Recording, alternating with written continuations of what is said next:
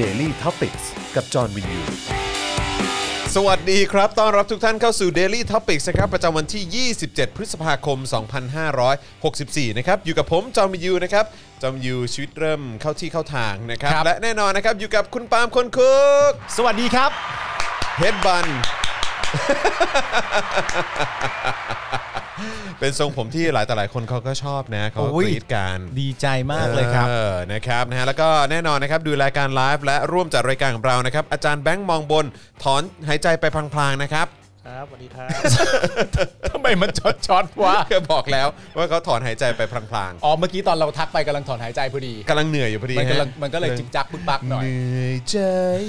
เออนะครับอ่ะวันนี้มีคนถามว่าทำไมวันนี้มาช้าจังต้องขออภัยนะครับ ติดภารกิจนิดหนึ่งนะครับ ครับ แต่ว่า ผม วันนี้ก็เนื้อหาความเข้มข้นนะครับ เช่นเคยนะครับ แล้วก็เอ่อใครที่เข้ามาแล้วก็ขอความกรุณานะครับ กดไลค์แล้วก็ช่วยกดแชร์กันด้วยนะครับนะ ครับ อ่าแฟนๆ รายการคนอื่นๆ จะได้ไม่พลาดนะครับ แล้วก็จะได้มีคนมาติดตามรายการเรามากขึ้นด้วยนะครับ ครับ นะฮะแล้วก็นอกจากนี้นะครับยังสามารถสนับสนุนพวกเราได้นะครับ ผ่านทางบัญชีกสิกรไทยนะครับ 0698 975 539 หรือสแกน QR Code ก็ได้นะครับนะฮะเติมพลังชีวิตให้กับพวกเราได้นะครับ ใครที่อยู่ต่างประเทศนะครับก็สามารถสนับสนุนเราได้ผ่านทาง PayPal นั่นเองนะครับ เดี๋ยวอาจันแบงค์จะแปะลิงก์ไว้ให้ในช่องคอมเมนต์นะครับ รวมถึงนะครับทาง YouTube Membership นะครับกดปุ่มจอยหรือสมัครได้เลยนะครับ ข้างปุ่ม subscribe นะครับ แล้วก็เข้าไปเลือกแพ็กเกจในการสนับสนุนพวกเราได้แบบรายเดือนนะครับ แล้วก็ทาง Facebook ด้วยเหมือนกันนะครับ มี Facebook Supporter นี่นะครับอันนี้ไปกดได้ที่หน้าแรกของแฟนเพจ Daily Topics นะครับ หรือว่าใต้ไลฟ์นี้ปุ่มสีเขียวครับนะฮะไปกดได้เลยนะครับ อันนี้ก็จะเป็นการสนับสนุนเราแบบรายเดือนนะครับ หรือว่าจะส่งดาวเข้ามาก็ได้นะครับ หรือว่าจะไปช้อปปิ้งกันที่ Spoke Dark Store ก็ได้ด้วยนะครับผมนะฮะ ครับ อ่าเดี๋ยวอาจารย์แบงค์จะแปะลิงก์เพย์พาไว้ให้ในช่องคอมเมนต์นะครับ ครับ นะฮะ ผม อ่าไหนมาดูคอมเมนต์กันหน่อยดีกว่า อืม คุณอิทยาบอกว่ารอพี่ปาล์มทำผมอยู่นี่เอง ไม่ใช่ ไม่ใช่ ไม่ใช่ไม่ใช่ ไม่ใช่ ผม นะครับ นี่แหละผมนี่แหละนะครับ อ่า คุณปาล์มเขามารออยู่แล้ว สวัสดีคุณปาล์มเวกอัพด้วยนะครับนะฮะเอ่อพรุ่งนี้ไปให้กำลังใจพี่จอนได้เลยพรุ่งนี้ผมก็จะไปที่สอนอนังเลิ้งตอน9โมงผมเนี่ยน่าจะไปถึงประมาณสัก9ครับ9โมงกว่าๆ9โมงครึ่ง ครับ นะครับนะแต่ก็คิดว่าเอ่อเอ้ยหรือหรือไม่ก็อาจจะไปรอตั้งแต่9โมงเลยดีกว่าเออ ครับ นะครับเพราะว่าคือพรุ่งนี้เนี่ยนอกจากเอ่อที่ผมจะไปเอ่อที่สอนอด้วยนะค ค รั รั บบ เอ่อก็คือพี่โรซี่ครับแล้วก็อาจารย์วัฒนา อืม นะครับก็จะไปไลฟ์ใน Daily Topics เอ่อนอกสถานที่ด้วย Exclusive Exclusive Exclusive สอนอนังเลิงเออ อ่า นะครับนะฮะก็เดี๋ยวจะไปกัน สรุปว่าจะเป็น น ที่สอนอนังเลิ้งเวลา9โมงเช้านะ 9ก้าโมงเช้าแล้วกัน แล้วถ้าเกิดว่าใครไปเนี่ยคุณจรเนี่ยไปแน่นอนแล้วะ ไปแน่นอน ผม ครับ เพราะคุณจรมีความจำเป็นจะต้องไป ใช่ครับผม แต่ก็ยังมีพี่โรซี่กับอาจารย์วัฒนาก็จะไปไลฟ์ด้วยนะครับ ถูก ถ้า ต้อง ใครอยากจะไปเจอกันก็ไปเจอกันได้ตอนเวลา9โมงเช้าที่สอนอนังเลิ้งนะค ก็ รับ คล้ายๆมิดแอนกรีดนะครับ อ่า นะฮะแต่ว่าก็อย่าลืมนะครับอ่าดูแลเรื่องของความปลอดภัยกันด้วยในเรื่องของแบบมาสอะไรต่างๆ เหล่านี้ ใช่ ด้วยนะ ค ค รั รั บบสำคัญนะครับ ใช่นะครับนะฮะก็เดี๋ยวพรุ่งนี้ก็คงจะมีเอ่อไลฟ์กันนะครับก็พี่โรซี่กับอาจารย์วัฒนาก็จะอยู่ใกล้ชิดกับคุณผู้ชมนะครับ ค แล้ รั ว บ ก็เดี๋ยวก็คงจะมีการพูดคุยกับเอ่อสื่อมวลชนอะไรแบบนี้ด้วยหลังจาก อ่า ที่เสร็จสิ้นไอ้เอ่อเรื่องของรายละเอียดอะไรต่างๆแล้ว ใช่ นะครับ นะฮะ ซึ่งซึ่งเอ่อกระบวนการทั้งหมดเนี่ยเราไม่สามารถจะรู้ได้ใช่ไหมว่ามันจะเสร็จสิ้นตอนระยะเวลาประมาณกี่โมง ผมว่าไม่น่าจะนานนะครับ โอเค เคิดว่าก็อาจจะใช้เวลาประมาณสักเอิ่มคือถ้าขึ้นไปอะไรต่างๆเนี่ยผมคิดว่าก็อาจจะใช้เวลาประมาณสักครึ่งชั่วโมงถึง 1 ชั่วโมง อ๋อโอเค อะประมาณนั้นนะครับนะฮะอ่าเอ่อคุณการจนาบอกเอาไม้เรียวมาเอ่อคนมาสายอืม ฟาดกันเลยเหรอครับ ไม่าสิครับผม เขาไม่ให้ตีกันแล้วนะครับ ครับผม ตามกฎของกระทรวงศึกษาครับ ไม่ได้นะฮะ ตีไม่ได้ เออครับผม แต่แจ๊ะ นะฮะ หน้าได้ นะครับคุณออกัสบอกว่าเอาวงมาร์ชไปด้วยเหรอครับฮะวงมาร์ชมีด้วยเหรอครับเออ วงมาร์ช วงมาร์ชเออ วงมาร์ชที่เขาร้องเพลงอะไรครับอาจารย์แบงค์ครับ นะฮะวงมาร์ช อาจารย์แบงค์ไม่รู้ ไม่ก็คงเป็นแบบเหมือนคล้ายๆคล้ายๆวงแบบนั่นป่ะวงวงวง ดุริยางค์ เออวงดุริยางค์ อ๋ออะอไรอย่างงี้หรือเปล่าเออนะครับ ก็มีคนถามคุณจอโดนอะไรครับ คุณจอโดนอะไรวะ ก็เอ่อพลเอกประยุทธ์จันทร์โอชาครับเขาแจ้ง ครับ แจ้งข้อหาผมครับ อ่า เนะฮะ อาจจะเป็นเรื่องเกี่ยวกับการใช้ภาษา หรืออะไรอย่างนี้นะครับ ที่ไป ผม วิพากษ์วิจารณ์เขา ฮะ นะครับ ก็เลยสร้างความงงให้กับประชาชน นอกจากคุณจรแล้วก็ประชาชนทั่วไปด้วยว่าเอ้า อ่า วิพากษ์วิจารณ์นายกไม่ได้ ใช่ สงสัยอะไรก็ไม่ได้เนาะ เออ ครับผม ก็ปกติก็เข้าใจว่าเคยทำได้มาเสมอ เพราะ ครับ คุณจรก็ทำมานานแล้ว ครับ ใน ค รูป นอื่นก็ทำ คนอื่นก็ทำหลาย ใช่ ๆ ช่องหลาย ๆ อะไรต่างๆกันานะก็ทำในรูปแบบของรัฐบาลที่เป็นประชาธิปไตยก็ทำเรื่องเหล่านี้มาอย่างต่อเนื่อง ครับ วิพากษ์วิจารณ์แล้วก็ตรวจสอบนะครับ อืม ก็ไม่รู้ว่าคนนี้เขาเป็นอะไร นะครับ เอ ผ อ ม เขาก็เป็นคนแปลกๆเนี่ยนะฮะ แต่ก็โดนกันเยอะครับ โดน ครับ กันเยอะนะครับ ก็ตามสไตล์เขาเรียกว่าเป็นเออเป็นนักร้องให้นาย ใช่ เออนะครับเขาก็ไปจัดการให้นะครับ อืม นะฮะอ่ะโอเค เดี๋ยววันนี้เรามาดูหัวข้อกันหน่อยดีกว่านะครับที่เราจะคุยกันในวันนี้แล้วก็ย้ำอีกครั้งใครที่เข้ามาแล้วนะครับ ก็อย่าลืมกดไลค์แล้วก็ช่วยกันกดแชร์กันด้วยนะครับคนจะได้ดูกันเยอะๆนะครับ ครับ นะฮะอ่าก็จะมีประเด็นที่เราจะมาคุยกันนะครับ ก็เรื่องประยุทธ์สั่งชะลอลงทะเบียนผ่านหมอพร้อมนะครับ ให้จองคิวผ่านแอปพลิเคชันแต่ละจังหวัดแทนครับ ครับ เออเละเทะจริง เละเทะจริง ๆ ฮะ ก็คือไม่เข้าใจเหมือนกันนะครับ คือถ้าเกิดว่าจะมีหมอพร้อมนะครับเอ่อซึ่งก็ใช้งานไม่ได้ ครับ นะครับสบคก็สั่งการรวบอำนาจทุกอย่างไว้ที่ตัวเอง พอมาถึงคิเอ่อพอมาถึงช่วงเวลาที่จะต้องเออให้คนมาต่อคิว เพื่อที่จะฉีดวัคซีนเนี่ยก็ตอนนี้ก็กลายเป็นว่าต้องจองคิวผ่านแอปพลิเคชันของแต่ละจังหวัดแทนเว้ย เป็นคำแนะนำใหม่ เออ ให้ทำแบบนี้กันดูไหม ครับผมแล้วมึงจะรวมศูนย์รวมอำนาจไปทำไมวะถ้าเกิดมึงจะห่วยแตกขนาดเนี้ย คุณผู้ชมฮะ เออ เละเทะครับ เละจริงๆ ต้องบอก ค จ รับ ริงๆครับว่าระบบทั้งหมดที่เกี่ยวกับจัดการจัดการโควิดนะตอนนี้ไล่ตั้งแต่เรื่องหาวัคซีนรวมทั้งการลงชื่อในระบบ เละเทะจริงๆฮะ เละเทะจริง ๆ ครับ โอ้โห เละแน่ๆครับ เละจริง ๆ ด้วยครับ ๆครับผม เละแบบไม่ต้องแซะไม่ต้องแซว ไม่คือ แม่งเละจริง มันเออมันมันด้วยตัวมันเองอะเนาะ ใช่ เออจริงๆ ๆ คือ ผมว่า คือเป็น โโห เป็นการเละแบบอารมณ์ประมาณว่าปกติเราต้องหาข้อมูลหาชาร์ตหาอะไรต่างๆนานามา เพื่อยืนยันการทำงานของรัฐบาลว่ามีประสิทธิภาพไหม ครับ แต่เรื่องเนี้ยเละ เละเลยครับ เละ ครับผม จริงๆ คือแบบอื้อหือใช่ครับ คุณอรินชัยเละยับแม่เลยครับผม เออ นะฮะสุดยอด ไม่รู้จะ นคบ เละไปไหนแล้วตอนเนี้ย เดี๋ยวมาดูความเละกันหน่อยดีกว่านะครับ เออ เอ่อแล้วก็ประเด็นต่อมานะครับ นายกหนุนใช้ฟ้าทลายโจรคู่ฟาวิพิราเวียนะครับ หวังไทยยืนหนึ่งส่งออกสมุนไพรครับ ก็ไปแซะเขาเยอะเรื่องการไม่กระตุ้นเศรษฐกิจไง เขาก็นี่ไงมีนโยบายมาแล้วฟ้าทลายโจรนี่แหละเบอร์หนึ่ง ไม่แต่ถ้าเกิดเขาจะยกขนาดนั้นอ่ะ เออ แล้วเขาไปฉีดแอสตราทำไม ก็ไม่รู้ ไม่รู้ไง เออ ก็มัน ครับผ เละไง เละจริง ๆ มันเละไงฮะ นะครับแล้วก็มาอีกแล้วครับ อะไรครับ นฮหมอยงครับ แนะรัฐบาลปรับเปลี่ยนชนิดหรือยี่ห้อของวัคซีนโควิดนะครับ ครับ เอ ก็ขอบคุณหมอยงครับที่ให้คำแนะนำรัฐบาลนะครับผม นะฮะแล้วก็มีประเด็นเรื่องเจ้าฟ้าเอ่อจุฬาพรณ์นะครับเอ่อ ครับ เอ่อลงนามประกาศราชวิทยาลัยจุฬาพรณ์ให้มีอำนาจในการตกลงความร่วมมือกับหน่วยงานของรัฐหรือเอกชนนะครับ ทั้งในและต่างประเทศช่วงโควิด -19 ระบาด และการจัดหายาวัคซีนตลอดจนเวชภัณฑ์นะครับ ครับ นะฮะ ผม เหล่านี้เดี๋ยวเราจะมาคุยกันเกี่ยวกับรายละเอียดนะครับ ครับ นะฮะอืมต่อมานะครับนะฮะก็จะเป็นประเด็นสถาบันบำราศเนี่ยนะครับ ขอแก้ไขยืนยันนะครับ ไม่เลื่อนฉีดนะครับกำหนดการยังคงเดิม อ่า หลังเพิ่งออกประกาศเลื่อนไปนะครับ อันนี้ก็เปลี่ยนไปเปลี่ยนมาเหมือนกัน นะครับ อันนี้ก็เละนะ เละเหมือนกันครับ อันนี้ก็เละนะครับผม นะฮะแล้วก็เดี๋ยวเราจะมาย้อนไทม์ไลน์กันหน่อยดีกว่านะครับเอ่อย้อนไทม์ไลน์โควิด -19 กับวัคซีนแอสตราเซเนกาที่หายไป ครับผม หายไปจริง ๆ อันนี้หนังหรือเปล่า เออ อันนี้อย่างกับชื่อแบบเอ่อแฮร์รี่พอตเตอร์นะฮะ ใช่ครับ ครับ คือตอนนี้มันก็มีคนในสังคมมากมายที่บอกว่าในช่วง 7 ปีของการยึดอำนาจเนี่ย ครับ เขาก็นับว่าเป็นช่วงเวลา 7 ปีที่หายไปเหมือนกัน ครับผม เพราะเขาไม่รู้จริง ๆ ว่าในความเป็นจริงแล้วระยะเวลา 7 ปีที่ได้รัฐบาลเป็นประชาธิปไตยเนี่ยณตอนนี้ประเทศมันจะถึงไหน ครับ แต่ว่าเราเนี่ยไม่มีสิทธิ์ที่จะได้รู้เรื่องนี้ เคยอ่านการ์ตูนไหมที่มันมีช่วงเวลาที่หายไปจ ใช่ ริงๆอะแล้วคนไม่มี ใช่ ความ ใช่ ทรงจำเกี่ยวกับเวลานั้น ใช่ ๆอะ ใช่ใช่ อันเนี้ย ใช่ คือ 7 ปีที่หายไป ถูกต้องเลยครับ ถูกต้องเลย แต่ว่าไอ้อันย้อนไทม์ไลน์นี่น่าสนใจมากอยากให้คุณผู้ชมได้ฟัง เนอะ เพราะว่าสนุกมากจริง ๆ ว่ามันเป็นการไล่เรียงมาว่า แต่ละอย่างมันเกิดขึ้น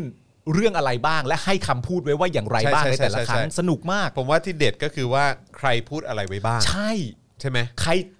ใครสัญญา ใครพูดอะไรไว้บ้างอะ สนุกมากอันเนี้ย คำคำพูดคือคือเข้าใจป่ะพอพอนึกถึงแบบสิ่งที่สังคมไทยชอบพูดว่าเฮ้ยคำพูดการรักษาคำพูดเป็นสิ่งสำคัญ ใช่ มันเป็นเรื่องของเกียรติยศมันเป็นเรื่องของศักดิ์ศรีมันเป็นเรื่องของ เออ ความน่าเชื่อถือ เออ ตำแหน่งที่คุณอยู่กับ อืม คำพูดที่คุณพูดไว้ ใช่ เออสิ่งเหล่านี้มันต้องมาควบคู่กันหรือเปล่าอะไรอย่างเงี้ยเดี๋ยวเรามาดูกันนะครับว่า แล้วไอ้คนที่อยู่ในอำนาจตอนเนี้ย ครับ เขาได้ทำตามที่เขาพูดไว้หรือเปล่า และ อ่า ตอนนั้นเขาพูดไว้ว่าอะไร อันนี้สนุก ะ อันนี้อันนี้มันมาก ผม ครับ ว่าสนุกผมว่าสนุก เพราะว่าจ นคบ ริง ๆ แล้วก็มีคนจากฝั่งคนที่เชียร์รัฐบาล หรือจากฝั่งรัฐบาลเองหลายต่อหลายคนที่ออกมาพูดหลายครั้งที่ ครับ เราอ่านข่าวว่า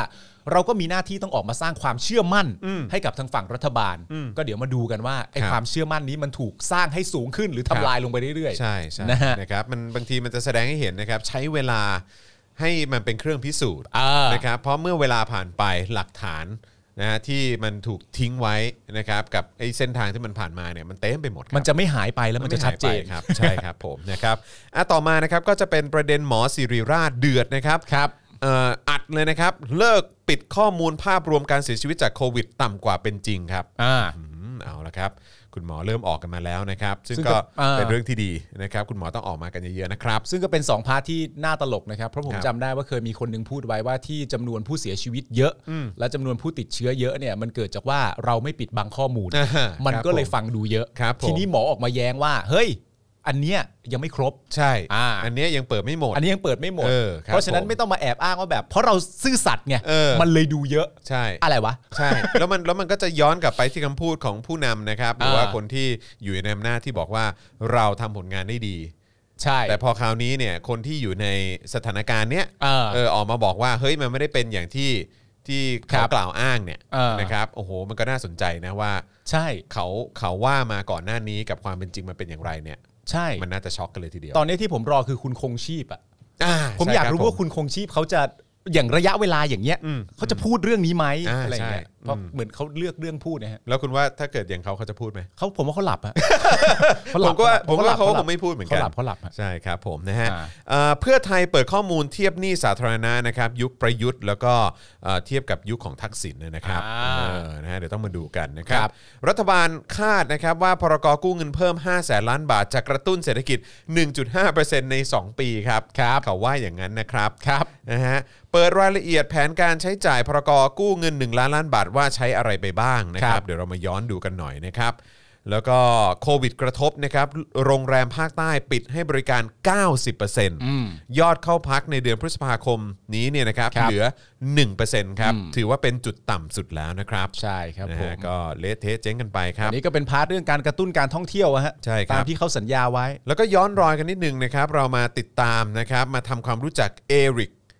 เซียเซียเซียหรือเปล่า ผมไม่แน่ใจออกเสียงว่าอะไรเซีย ไม่เอกเสีย เซีย เอริกเสีย ครับผมผู้ถือหุ้นใหญ่ซิน o แ a คนะครับผู้มีศักดิ์เป็นหลานเจ้าสัว CP ครับ โอ้โหเราก็สนใจเรื่องนี้กันอย่างมากเลยครับผม ก็คืออย่างน้อยก็เป็นเรื่องเรื่องราวที่เคลียร์แล้วก็ชัดเจนแล้วไงว่า CP เขาไม่ได้ไปถือหุ้นในซิน o แ a คเขา ใช่ ไปถือหุ้นในบริษัทหนึ่งที่ไปถือหุ้น อ่า ในซิน o แ a คอีกทีนึง เขาถือหุ้นในซีโนไบโอฟาร์มาซูติคอล อ่าใช่ ซึ่งไม่ใช่ซีโนแวค ใช่ แต่บริษัทเนี้ยถือหุ้นอยู่ในซีโนแวคอีกทีนึง ก็เข้าใจกันง่ายๆแบบ เพราะฉะนั้นก็คือ CP ไม่ได้ไปถือหุ้นในซิน o แ a คนะ เออแต่เดี๋ยวมาทำความรู้จักหน่อย เขาบาางนั้น เอ นะ อ ครับผมนะครับแต่ว่าเอ่อคุณเอริกเซียเนี่ยนะค ครั รับบ นะฮะเขาเกี่ยวข้องเอ่อกับเจ้าสัว CP ในฐานะหลาน อ่า ใช่ไหมครับแล้วก็เขาเขาเกี่ยวข้องกับซิน o แว c ยังไงอ่ะ ครับ อ่าโอเคงั้นเดี๋ยวมาดูกัน แต่ว่า CP กับซิน o แว c คือ CP ไม่ได้ไปถือหุ้นซิน o แว c นะครับ อ่าไม่เกี่ยวกัน ครับผม อ่า นะฮะเคลียร์นะเคลียร์นะ เคลียร์แล้วนะ นะครับ เออ อ่ะอายการฟ้องแล้วนะครับแอมมี่อ่วมนะครับโดนข้อหาหนักม .112 วางเพลิง พรบคอมนะครับกรณีบังอาจเผาทรัพย์หน้าเรือนจำครับ เดี๋ยวต้องมาดูรายละเอียดกันนะครับ ครับ แล้วก็ต่อเนื่องนะครับกระทรวงยุติธรรมสหรัฐจัดตั้งคณะลูกขุนหลวงนะครับหรือว่าเป็น grand jury เลยนะครับ ขึ้นในรัฐเท็กซัสนะครับเพื่อทำการสอบสวนคดีบริษัทโตโยต้าประเทศไทย ติดสินบน อดีตประธานศาลฎีกา ผู้พิพากษาศาลฎีกา และที่ปรึกษาศาลสูงไทย เพื่อเลี่ยงภาษีนำเข้ารถ Prius ครับ อ่า เอาละครับ เดี๋ยวต้อง อ้าว มาดูกันนะครับว่าคดีนี้ซึ่งเกี่ยวข้องกับโตโยต้าประเทศไทยนะครับนะฮะแล้วก็อดีตประธานศาลฎีกา แล้วก็ผู้พิพากษาศาลฎีกานะครับมันเกิดอะไรขึ้นที่รัฐเท็กซัสครับ ครับ เดี๋ยวต้องมาดูกันนะครับนะฮะสินบนอะไรมาเกี่ยวข้องเดี๋ยวรายละเอียดเดี๋ยวเราจะมาเล่าให้ฟังนะครับ ครับ นะครับแล้วก็ถือหุ้น Exxon Mobil แล้วก็ Chevron นะครับนะฮะรวมพลังกันลงมติเปลี่ยนตัวกรรมการบริษัทนะครับเพราะปัญหาเรื่องของการจัดการสิ่งแวดล้อมครับ ครับ นะครับผู้ถือหุ้นทั้งหลายเนี่ยนะครับก็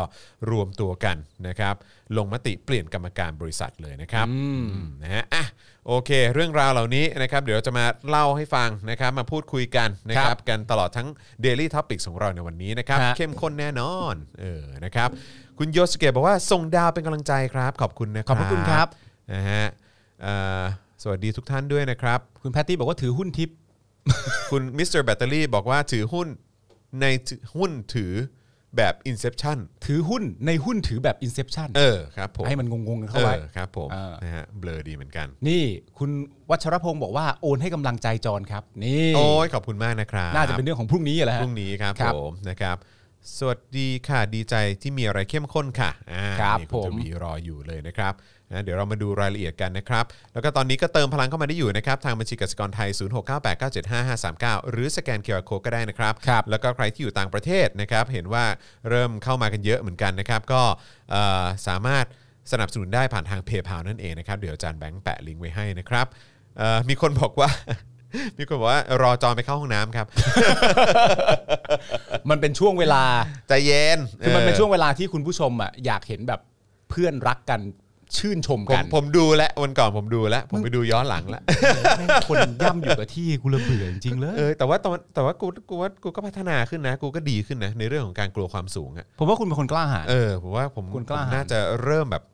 เออเขาเรียกว่าอะไรนะ อืม มีพัฒนาการดีมากยิ่งขึ้น ผมว่าคุณไม่ไม่ใช่คนกลัวความสูงหรอก เออ ประยุทธ์ก็อยู่สูงคุณยังไม่กลัวเลย โอ้นั่นอยู่สูงใช่ไหมเนี่ย สูง โอ้โห เา ครับผม นายกที่ไหนต่ำ โอ้ ไม่มี ครับผม คนเป็นนายกนะเว้ย เออครับ ผู้เสียสละไม่เคยต่ำฮะ ฮ่าฮ่าฮ่า ฮะ คุณเรียกทอลลี่บอกว่าวันนี้พี่จอนฉี่ยังคะยัง ค่ะเออ คนก็สนใจเรื่องมึงจริง หมายหมายหมายถึงพอเข้ารายการมา อ่า นะครับ เออนะครับ เอ้ย ผม วันนี้เรามีกลุ่มคนกลุ่มใหญ่เลยนะ ที่ ครับ มาร่วมเข้าฝั่งประชาธิปไตยแล้วอ่ะ แล้วฮะ เป็นแฟนๆของแมนเชสเตอร์ยูไนเต็ด ทำไมครับ เพราะว่าเขาไปพ่ายแพ้ให้กับเรือดำน้ำมา อ๋อเหรอฮะ ซึ่งเป็นเรือดำน้ำของประวิทย์ด้วย เขาก็เลย เดี๋ยวกันอะไรวะ มึงไม่รู้ความพ่ายแพ้ของเขาเหรอ แพ้ใคร แพ้เบียริลไง เอออ๋อโอเคสเปน เขาซึ่งเขามีสายยาว่าเรือดำ อ่า น้ำ ใช่อ่าฮะ เป็นเรือดำน้ำของประวิทย์ด้วยไง ใช่เขาก็เลยแบบว่าเฮ้ยประวิทย์มันเลวก็เลยมาเข้าฝั่ง อ๋อ ประชาธิปไตย ทันทีเลย ออ อ๋อ ใช่ ครับ ใช่ ผม ใช่ อะไรวะมีอย่างงี้ด้วย แต่คุณรู้ดราม่าป่ะเรื่องยิงจุดโทษรู้ป่ะ ไม่รู้ครับเออแต่ผมเห็นเหมือนคุณโพสต์ป่ะว่าอะไรลูกโทษเอื้ออาทรอะไร ใช่ สักอย่าง ครับ คืออะไรฮะ คือเอ่อในระหว่างเกมเนี่ยมันจบกันที่หนึ่งหนึ่งแล้วก็ไปยิงจุดโทษ ครับ และสุดท้ายเนี่ยเบียริลก็เป็นผู้ชนะไปจากการดวลจุดโทษ แต่สกอร์การดวลจุดโทษเนี่ยมันคือ 11 ต่อ 10 โอ้โห ไปถึงขั้นนั้นเลยเหร มันคือ 11 ต่อ 10 แล้วผู้ยิงคนสุดท้ายที่ยิงไม่เข้า ครับ ก็คือ DKR อ๋อเหอ ผู้รักษาประตูของแมนเชสเตอร์ยูไนเต็ด อ๋อ ก็เป็นเรื่อง เหรอ ที่เศร้าส้อยสำหรับแฟนแมนยูมาก เออ นะครับ ยิงไม่เข้าหรือว่าแบบยิงออกนอกกรอบไปเลย ๆ ยิงแล้วถูกเซฟ อ๋อโดนเซฟ ยิงแล้ว ได้ ถูกเซฟได้ ซึ่งมันเป็นระยะเวลาที่แบบมันมันโหดมากอ่ะ เออ เพราะว่าคนที่ยิงก่อน DKR เนี่ยก็คือผู้รักษาประตู เออ ของเบีย Beer ริ Will ลซึ่งยิงใส่ DKR และยิงเข้า อ่า และ DKR ก็ต้องสลับมายิงใส่เขาบ้าง อ่า และยิงไม่เข้า แล้วก็ อ่า จบเกมในลักษณะนั้น โอ้ ซึ่ง สุ จ ดยอด ริง ๆดราม่ามันเริ่มต้นมาตั้งแต่ตั้งแต่แบบการเลือกฟัง การเลือกยิง เพราะว่ามันโยนหัวก้อยสองครั้ง ครับ ครั้งแรกเนี่ยเป็นการเลือกแดน เออ ว่าจะยิงฝั่งไหน ซึ่งตอนโยนหัวก้อยเนี่ยแมนยูแพ้ เออ ฝั่งเบียริลเนี่ยเขาก็เลือกยิงในฝั่งที่มองเห็นเอ่อเอ่อกองเชียร์ของตัวเอง อ่าโอเค เป็นการแบบเสียงเชียร์ใช่ไหม อ่าอ่าฮะ แล้วพอต่อมาปุ๊บพออันที่สองเลือกว่าใครยิงก่อนบรูโน่กับตันทีมเลือกชนะ แต่ เออ บรูโน่อะเลือกยิงทีหลัง อ๋อ ซึ่งเขาก็งงมากว่าสถิติมันบอกเสมอว่ายิงก่อนได้เปรียบ อ่ะใช่ ก็เลยไม่เข้าใจว่าทำไมบรูโน่ไปเลือกยิงทีหลัง เออ แล้วสุดท้ายก็มาจบที่เป็นเดเกอาร์ แล้วมันก็แพ้จริง แพ้จริงซะด้วยนะ เออเว้ย แต่มันยิงกันเยอะมากอะฮะ เออ ยิงจนครบทีมอะครับ เออแปลกเนอะ อ่า เออนะครับ เออเออเออเจ๋งดี อ่า น่าสนใจนะครับอ่าโอเคเอองั้นระหว่างนี้ก่อนที่เราจะเข้าข่าวเนี่ยเราอ่าประชาสัมพันธ์หน่อยดีกว่าไหมครับนะฮะพอดีมีข่าวอัปเดตมานะครับ ครับ มูลนิธิภาษานวัฒนธรรมนะครับชูแคมเปญนะครับ it could be you นับถอยหลังครบรอบ 1 ปีนะครับการบังคับสูญหายของวันเฉลิมสัตย์ศักดิ์สิทธิ์นะครับเพื่อเสริมสร้างความตระหนักนะครับรู้ถึงปัญหาการบังคับสูญหายนะครับพร้อมรวมรายชื่อประชาชนเร่งรัดให้รัฐสภา พิจารณาเห็นชอบร่างพรบป้องกันและปราบปรามการบังคับสูญหายนะครับเอ่อเพราะว่าวันที่ 4 มิถุนายน 2564 นะครับที่จะถึงนี้เนี่ยจะตรงกับวันครบรอบ 1 ปี กรณีนายวันเฉลิมสัตย์ศักดิ์สิทธิ์นะครับนักกิจกรรมประชาธิปไตย และผู้ลี้ภัยชาวไทย ถูกประทุษร้าย และบังคับสูญหายจากบริเวณที่พักใจกลางกรุงพนมเปญประเทศกัมพูชานะครับ ครับ มูลนิธิประสานวัฒนธรรมและศูนย์ทนายความเพื่อสิทธิมนุษยชนนะครับจึงร่วมกันจัดกกิจกรรม รณรงค์ภายใต้ชื่อ It Could Be You นะครับตั้งแต่วันที่ 27 พฤษภาคมนะครับก็คือวันนี้นะครับถึง 26 มิถุนายน ผ่านการนำเสนอโดยภาพโปสเตอร์ และคลิปวิดีโอบน Facebook นะครับ ครับ เอ่อซึ่งตลอด 1 เดือนของแคมเปญเนี่ยนะครับจะมีการยื่นหนังสือถึงกรมสอบสวนคดีพิเศษหรือว่า DSI นะครับโดยพี่สาวของคุณวันเฉลิมเนี่ยนะครับรวมถึงการจัดเสวนาออนไลน์ผ่าน Facebook Live แล้วก็ Clubhouse นะครับถอดบทเรียนสังคมไทย 1 ปีกับการอุ้มหายวันเฉลิมนะครับโดยผู้โดยมีผู้เข้าร่วมเสวนานะครับจากตัวแทนองค์กรสิทธิมนุษยชน ครอบครัวผู้ถูกบังคับสูญหาย แล้วก็นักกิจกรรมทางการเมืองด้วยนะครับพร้อมทั้งร่วมรำลึกถึงผู้ลี้ภัยทางการเมืองที่ถูกบังคับสูญหาย นอกราชอาณาจักรทั้งหมด 9 รายด้วยกันนะครับ เพื่อเสริมสร้างความตระหนักรู้ เกี่ยวกับการบังคับให้บุคคลสูญหายนะครับ เป็นสิ่งที่อาจเกิดขึ้นได้กับทุกคน โดยปัจจุบันนะครับการบังคับเอ่อให้บุคคลสูญหายเนี่ยยังไม่ถูกทำให้เป็นความผิดทางอาญานะครับคุณผู้ชมนะครับทำให้ไม่สามารถนำตัวผู้กระทำความผิดมาลงโทษ ในความผิดดังกล่าวได้ อืม นะครับมูลนิธิภาษาวัฒนธรรมและก็ศูนย์ทนายเนี่ยนะครับอยากจะเชิญชวนให้ทุกคนร่วมกันเขียนจดหมายถึงผู้สูญหายนะครับแล้วก็โพสต์บนโซเชียลนะครับแล้วก็ติด hashtag it could be you นะครับเพื่อย้ำเตือนการบังคับสูญหายของคุณวันเฉลิมที่กำลังจะครบรอบ 1 ปีนะครับโดยในคืนนี้นะครับหนึ่งทุ่ม อีกครึ่งชั่วโมงเนี่ยนะครับจะมี ครับ การปล่อยวิดีโอแคมเปญนะครับซึ่งไปชมกันได้ที่ Facebook นะครับหรือว่า Twitter นะครับของมูลนิธิภาษาวัฒนธรรมนะครับที่ชื่อว่า Cross Culture- Cultural Foundation นะครับหรือว่าพิมพ์ CRCF ก็ได้นะครับ ครับผม นะฮะ อ่า ยังไงก็ฝากด้วยละกันนะครับ อันนี้ถือเป็นเรื่องใหญ่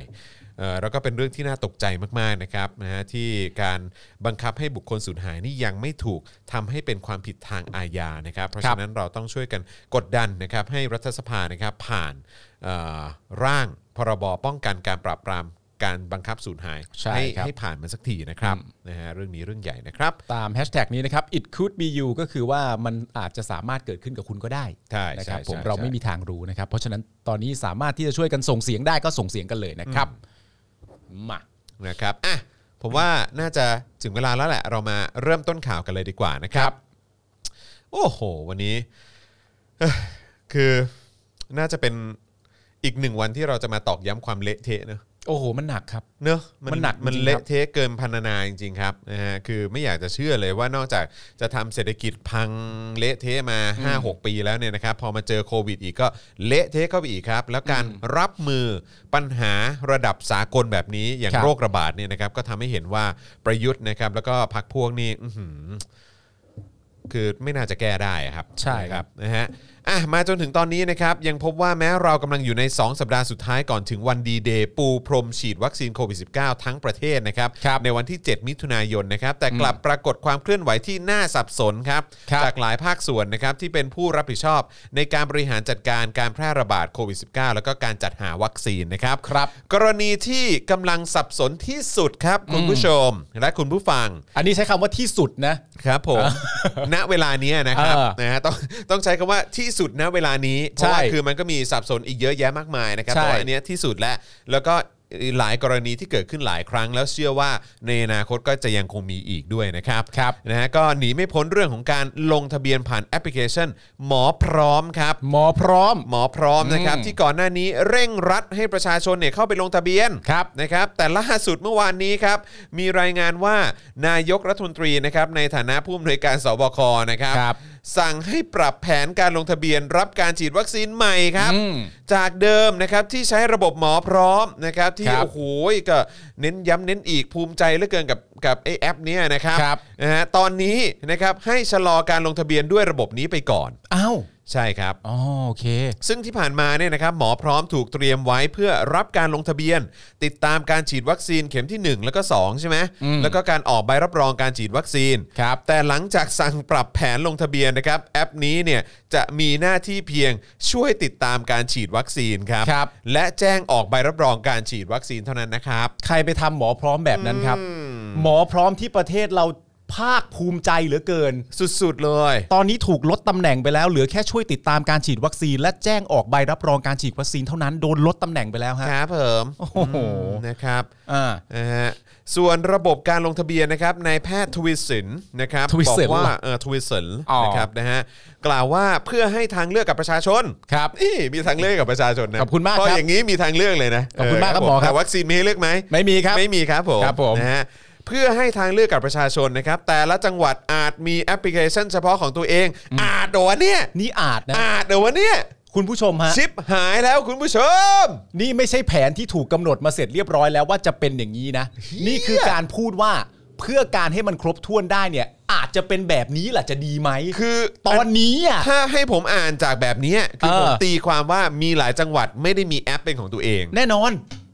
ใช่ เข้าใจไหมฮะ เออ เออ นะฮ ะ คืออันนี้มีความเป็นไม่ได้ว่าแต่ละจังหวัดเนี่ยก็ใช่ว่าจะมีแอปเป็นของตัวเองอันที่เราเคยได้ยินว่ามีแอป ก็แน่นอนเชียงใหม่ อ่า ภูเก็ตเข้าใจว่ามี ครับ จังหวัดอื่นผมไม่ชัวร์ อ่าน นะครับ แต่ว่าคืออันเนี้ยอีกเท่าไหร่อีก 70 กว่าจังหวัดใช่ไหม ใช่ เออ คือแล้วต้องมีงบประมาณในการให้ไปเขียนแอปอีกปะเนี่ย อ่า แต่ว่าแต่ว่าเรามีงบประมาณที่เรายังไม่ได้เบิกมาอีกเยอะไง ใช่ไง เราก็สามารถไปลงตรงนี้ แต่คือเขียนแอปมันก็ คือยังไงวะ เขียนครึ่งชั่วโมงเสร็จก็ไม่ใช่ป่ะ ไม่เขียนนาน ใช่ เขียนคือมันเขียนนาน แล้วต้องมีทดสอบอีกอะไรอย่างเงี้ย ทดสอบ เพราะว่า อย่างหมอพร้อมอย่างเงี้ย เออ จะกล่าวว่าแอปที่เขาภาคภูมิใจกันมาก จะไม่ถูกผ่านการทดสอบก็คงจะไม่ได้ ใช่ เข้าใจว่าน่าจะถูกผ่านการทดสอบ แล้ว แล้ นี่ ว คือผ่านแล้วแล้วยังล่มก็มีนะ และผลยังเป็นอย่างนี้ ครับ และณตอนนี้อยู่ในกระบวนการว่า เออ แต่ละจังหวัดอาจจะมีแอปพลิเคชันของตัวเองก็ได้ เออ แล้วกว่าจะเขียนกว่าจะทดสอบ ครับ แล้วถ้าพังเละหรือล่มอีก ทำไงอะ ว่าไงกันต่อ ทำไงอะครับ เลื่อนอีกไหม เออ หรือยังไง คืออันนี้อันนี้คือทำอย่างนี้เพื่ออะไรดีกว่า ผมอยากจะรู้ อ่า ผมอยากจะรู้ว่าทำอย่างนี้เพื่ออะไรทำเพื่อประวิงเวลาอะไรหรือเปล่า รออะไร ไม่เข้าใจเหมือนกันนะครับ อืม คือกลายเป็นว่าแอปที่คุณภาคภูมิใจมาก เทเงินเทงบประมาณลงไปเนี่ยก็กลายเป็นว่าก็ทำอะไรไม่ได้เลย อ่า แล้วตอนนี้ก็ไปบอกว่าอ้าวงั้นก็ให้แต่ละจังหวัดเนี่ยเออก็ไปทำแอปของตัวเองละกัน แล้วก็ ครับ เดี๋ยวก็ลงทะเบียนผ่านแอปไปละกันนะ ของ อืม แต่ละจังหวัด ซึ่งบางแต่ละจังหวัดจะมีแล้วหรือยังก็ไม่รู้เหมือนกันนะฮะ ใช่ครับ เอออ ม นะครับเอ่อ อย่างไร ย้ำอีค ก็ตาม นะครับ ระบบการลงทะเบียนเนี่ยในแพทย์ทวีสินบอกว่าเพื่อให้ทางเลือกกับประชาชน แต่ละจังหวัดอาจมีแอปพลิเคชันเฉพาะของตัวเอง อย่างไรก็ตามผู้ที่ลงทะเบียนกับระบบหมอพร้อม โดยเฉพาะ 2 กลุ่มหลักคือ กลุ่มผู้สูงอายุมากกว่า 60 ปี และกลุ่มที่เป็น 7 โรคเสี่ยง ยังยืนยันว่าได้ลงทะเบียนไปแล้ว อยู่ในระบบของหมอพร้อม ซึ่งจะได้รับวัคซีนในช่วงเวลาที่เหมาะสม ส่วนจะเป็นเวลาใดนั้นเนี่ยนะครับขึ้นอยู่กับจำนวนวัคซีนที่นำเข้ามา และจะให้เป็นลำดับต้นๆครับ แต่คุณเชื่อไหมครับว่าประโยคนี้เนี่ยซึ่งจะได้รับวัคซีนในช่วงเวลาที่เหมาะสม ส่วนจะเป็นเวลาใดนั้นขึ้นอยู่กับจำนวนวัคซีนที่นำเข้ามาและเป็นลำดับต้นๆเนี่ยแม่งถูกด่ากระจายเลย ครับผม ประโยคเนี้ยมันคือประโยคที่แบบ ฟังจากประโยคนี้คือแบบว่า ก็คือมึงไม่รู้ใช่ปะล่ะ ใช่ก็คือแบบว่าเออ สรุปโดยรวมคือมึงไม่รู้ ก็ ใช่ คือ ไหม ประเด็น ล่ะ ก็คือว่าอ่ะเดี๋ยวว่ากันอีกทีนะ เดี๋ยวเออ มัน เดี๋ยว คือ ว่า มัน กั คื น อฟิลนั้นน่ะ การพู คื ด อป ว่า ระโยคทั้งหมดเนี้ยมันคือ ใช่ ว่าเอองั้นเดี๋ยวเดี๋ยวว่ากันอีกทีนะ เดี๋ยวว่ากันแผนรับรองอะไรต่างๆนานายังไม่มีหรอก แต่ว่ามันอยู่ในระบบแล้ว ก็เดี๋ยว เออ เดี๋ยวว่ากัน ใช่ แม่งคือทรงนี้ ซึ่งแบบเนี้ยคืออันนี้คือสิ่งที่เรา ต้องเจอ ต้องเจอเหรอ หรือว่าสิ่งที่เรานี่คือสิ่งที่เราคาดหวังกับรัฐบาลของเราเหรอเนี่ย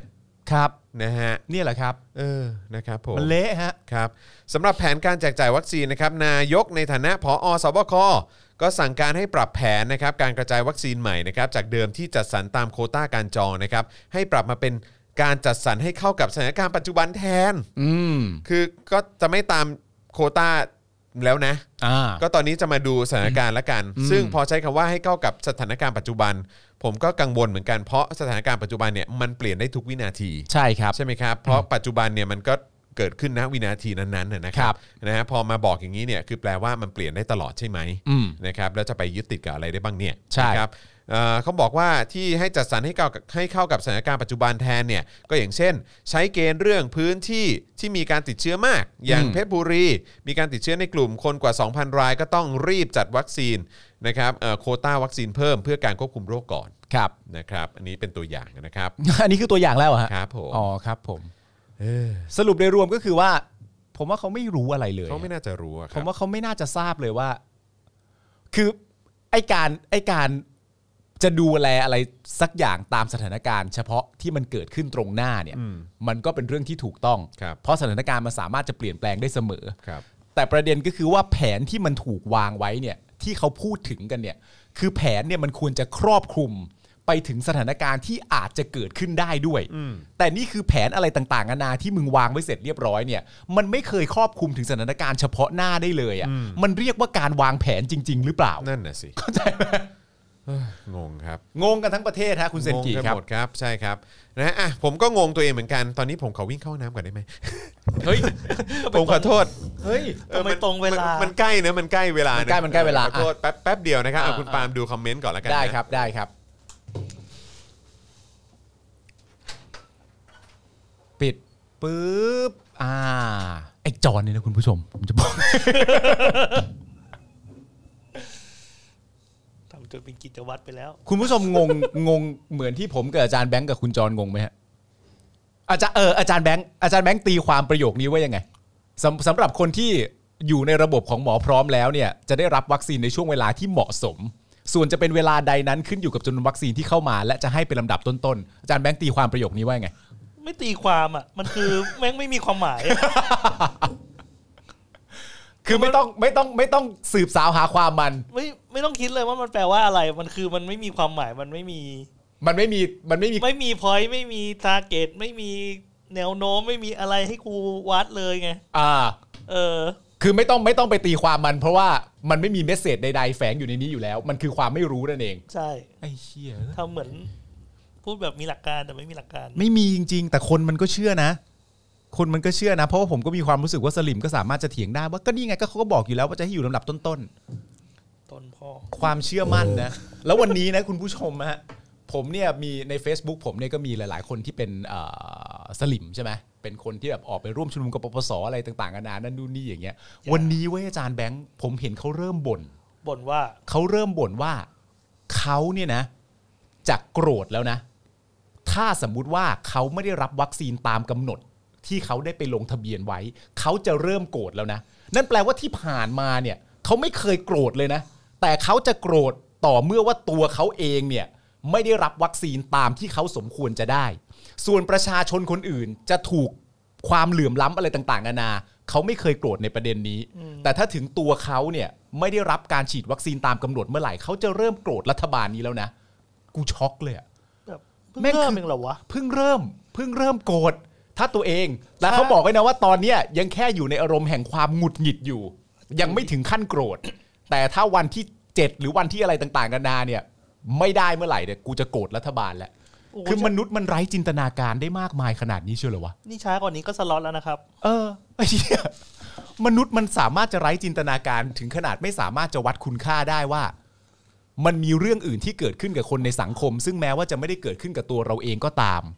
เราก็สามารถที่จะดูแลผู้อื่น หรือเรียกร้องให้ผู้อื่นได้ ก่อนที่มันจะเกิดขึ้นกับตัวเราเองเสียอีก อ่าฮะ คนอย่างนี้ก็มีในสังคมจริง ๆ กูเลยเชื่อจริง ๆ นะฮะ เยอะ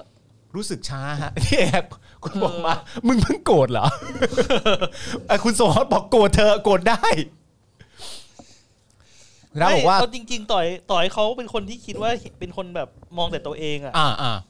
มึงก็โกรธช้าไปแบบช้าเหี้ย ผมว่าเขาเดี๋ยวผมว่า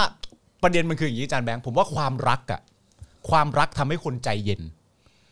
กับเรื่องอะไรก็ตามอะ เลย เมื่อเมื่อเมื่อเราตัดสินใจว่าเรารักไปแล้ว คือณตอนเนี้ยสิ่งที่ผมสังเกตมันคืออะไรรู้ป่ะอุ้ยหน้าจอดับเข้าใจไหมอ๋อครับมาแล้ว เออ คือคนมึงเชียร์ประยุทธ์อะและเชียร์รัฐบาลพักพลังประชารัฐอะแบบเดียวกับที่มึงเชียร์ทีมฟุตบอลโปรดของมึงอะว่าไม่ว่าฟอร์มการเล่นมันจะเละหรือมันจะทุเรศหรือมันจะไม่เก่งหรือการซื้อขายอะไรต่างๆนานาไม่ดีแค่ไหน มึงก็ไม่เปลี่ยนทีมเชียร์มึงก็ยังจะเชียร์ทีมฟุตบอลเดิมของมึงต่อไป เพราะมึงรักมาตั้งแต่เด็ก แต่มึงเอาตักกะเดียวกันน่ะมาใช้กับการอวยคนที่ทำหน้าที่บริหารราชการแผ่นดินไม่ได้ไง ใช่ไม่ เข้าใจป่ะ ได้ แต่ณ ช่ ตอนเนี้ยมันคืออารมณ์คนเชียร์เหมือนว่า เออก็กูชอบทีมนี้อ่ะเพราะฉะนั้นถ้าทีมนี้มันจะเล่นยังไงก็ก็ แต่มึงเข้าใจไหมว่าฟุตบอลน่ะ ไม่ฟุต มัน บอล ไม่เกี่ยวกับมึง ฟุตบอลน่ะเขาแพ้ก็ไม่เกี่ยวกับคุณ ใช่ เออ เออคุณอาจจะรู้สึกกระทบทางด้านจิตใจ อ้าวให้พูดกันตรงๆ อย่างมากคุณก็แค่หมดตัวของคุณคนเดียว หรือบ้านคุณอะหายไปบ้านเดียว เออ เออ แต่อันเนี้ยคือสังคมมันจะพังกันได้ เออ ทั้งประเทศ ใช่ เรื่องอะไร ไม่ผมกำลังเปรียบเทียบ ว่า ว่าณตอนนี้เนี่ย คนที่เชียร์ประยุทธ์อ่ะ อืม หรือคนที่เชียร์พักพลังประชารัฐอ่ะ ครับ เขามีรูปแบบการเชียร์เหมือนกับว่าเขาเชียร์ทีมฟุตบอลโปรดของเขา อ๋อ แบบที่เข ว่า เชียร์ ไม่ว่า ลิเวอร์พูลใช่ไหม เฮ้ยมันเก่งตัดทิ้งไป ว่าไม่ว่าฟอร์มการเล่นมันจะไม่ดี ผู้บริหารไม่ดี เออ เอ่อ ซื้อตัวไม่ดี เออ ซื้อขายไม่ดีหรืออะไรก็แล้วแต่เนี่ย เออ เราก็ยังจะทำหน้าที่เชียร์ทีมนี้ต่อไป เพราะว่ามันเป็นทีมที่กูรัก เออเออ แต่ว่าตักกะการเชียร์แบบเนี้ย อืม มันเอามาใช้กับการบริหารราชการแผ่นดินไม่ได้ไง อ๋อแน่นอนแน่นอน มัน แอ ไม่ได้ไง เพราะ แต่ ว่าฟุตบอลมันไม่ได้ทำให้ใครแบบว่าเข้าใจไหมมี ใช่ คือ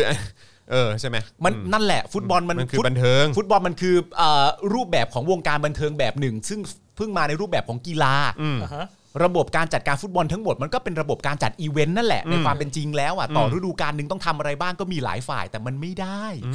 มึงจะเอาเชียร์แบบ ไอ้เหี้ยก็กูรักประยุทธ์ไปแล้ว ไม่ว่าประยุทธ์จะสสทำการซื้อขายเหมือนซื้อตัวนักเตะโควิด นักเตะตัวใหม่เรามีแต่เราต้องการจะซื้อซีโนแวคและซีโนแวคเล่นไม่ดี กูก็ยังจะเชียร์ต่อไปอย่างเงี้ยไม่ได้ เออมันมันไม่เหมือนกันนะฮะ กูเอาแอสตราเซเนกาเข้ามา เพราะว่ากูต้องการแต่แอสตราเซเนกาแบบปะประมาณนี้แอสตราเซเนกาแอสตราเซเนกาไม่สามารถลงเล่นทุกนัดได้ ด้วย อะไรอย่างเงี้ย เออ นึกออกไหมมันแม่งตลกอะ นะครับ นี่คุณวสันต์ตอบมาแล้วครับ ว่า นไม่กระทบครับ ครับ แต่มันกะทิ สุดยอดไปเลยเออ ครับผมคมจริงคมจริง คมจริงนะฮะ นะครับนะฮะ อ๋อคุณคุณอีกท่านหนึ่งบอกว่าอ๋ออาจจะเป็นการให้โอกาสนักเตะ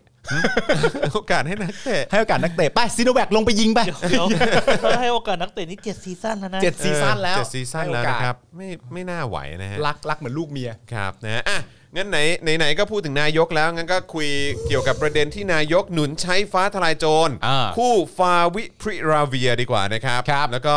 เอ่อยังมีความหวังนะครับว่าไทยจะยืนหนึ่งในเรื่องของการส่งออกสมุนไพรนะครับ อืม ครับผม เมื่อวานนี้นะครับเอ่อโฆษกประจำสำนักนายกนะครับ บอกว่านายกอ่ะสนับสนุนการใช้ฟ้าทลายโจรควบคู่กับยาฟาวิพริราเวีย ครับ ในการรักษาอาการเจ็บป่วยของผู้ป่วยโควิด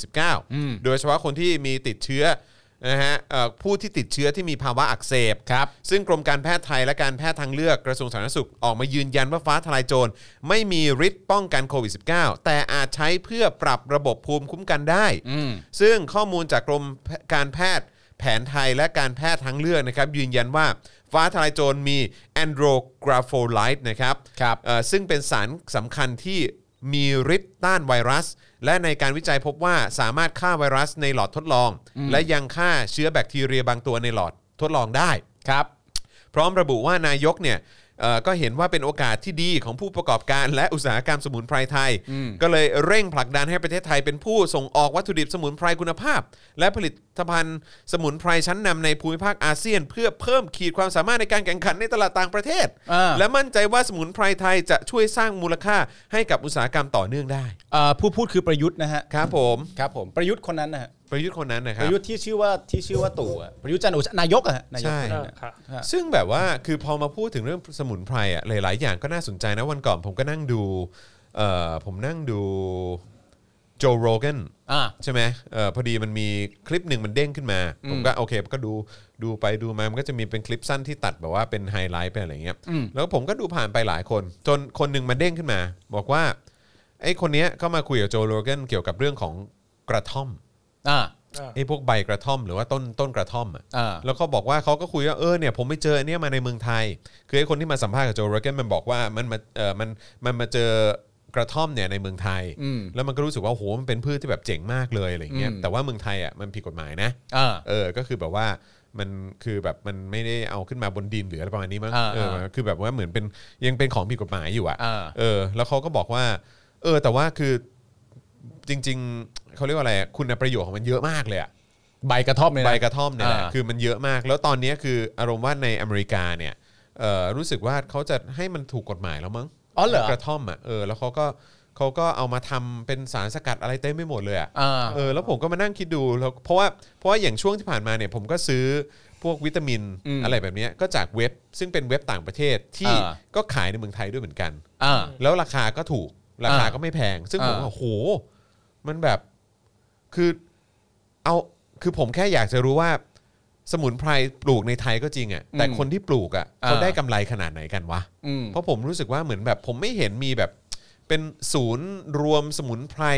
ที่สกัดมาเป็นอย่างดี อ่า ภายใต้ของหน่วยงานไทยอะ่ะหรือว่าแบบของบริษัทไทยที่แบบว่ามันรวมทั้งหมดอ่ะ อ่า อย่างตอนนี้ผมก็ไปซื้อแบบจาก iHerb จากอะไรพวกเนี้ย อืมอืมอืม เออก็เป็นฟิลอะไรพวกนี้ไป ซึ่งก็เลยแบบว่า คือเอาจริง ๆ คนที่ขายสมุนไพรเขาเขาได้รับประโยชน์เต็ม ๆ จริง ๆ หรือเปล่า ผมว่ามันเป็นอย่างนี้ฮะ ผมว่ามันคือว่าที่ผ่านมาเนี่ยมันอาจจะไม่มีการจัดการเรื่องนี้กันอย่างจริงจัง หรือทำให้เป็นระบบขึ้นมาให้กลายเป็นระบบส่งออกและเสริมสร้างอุตสาหกรรมทางการเกษตรอย่างดีไปเลย แต่ตอนนี้มันจะเริ่ม แล้วนี่ไง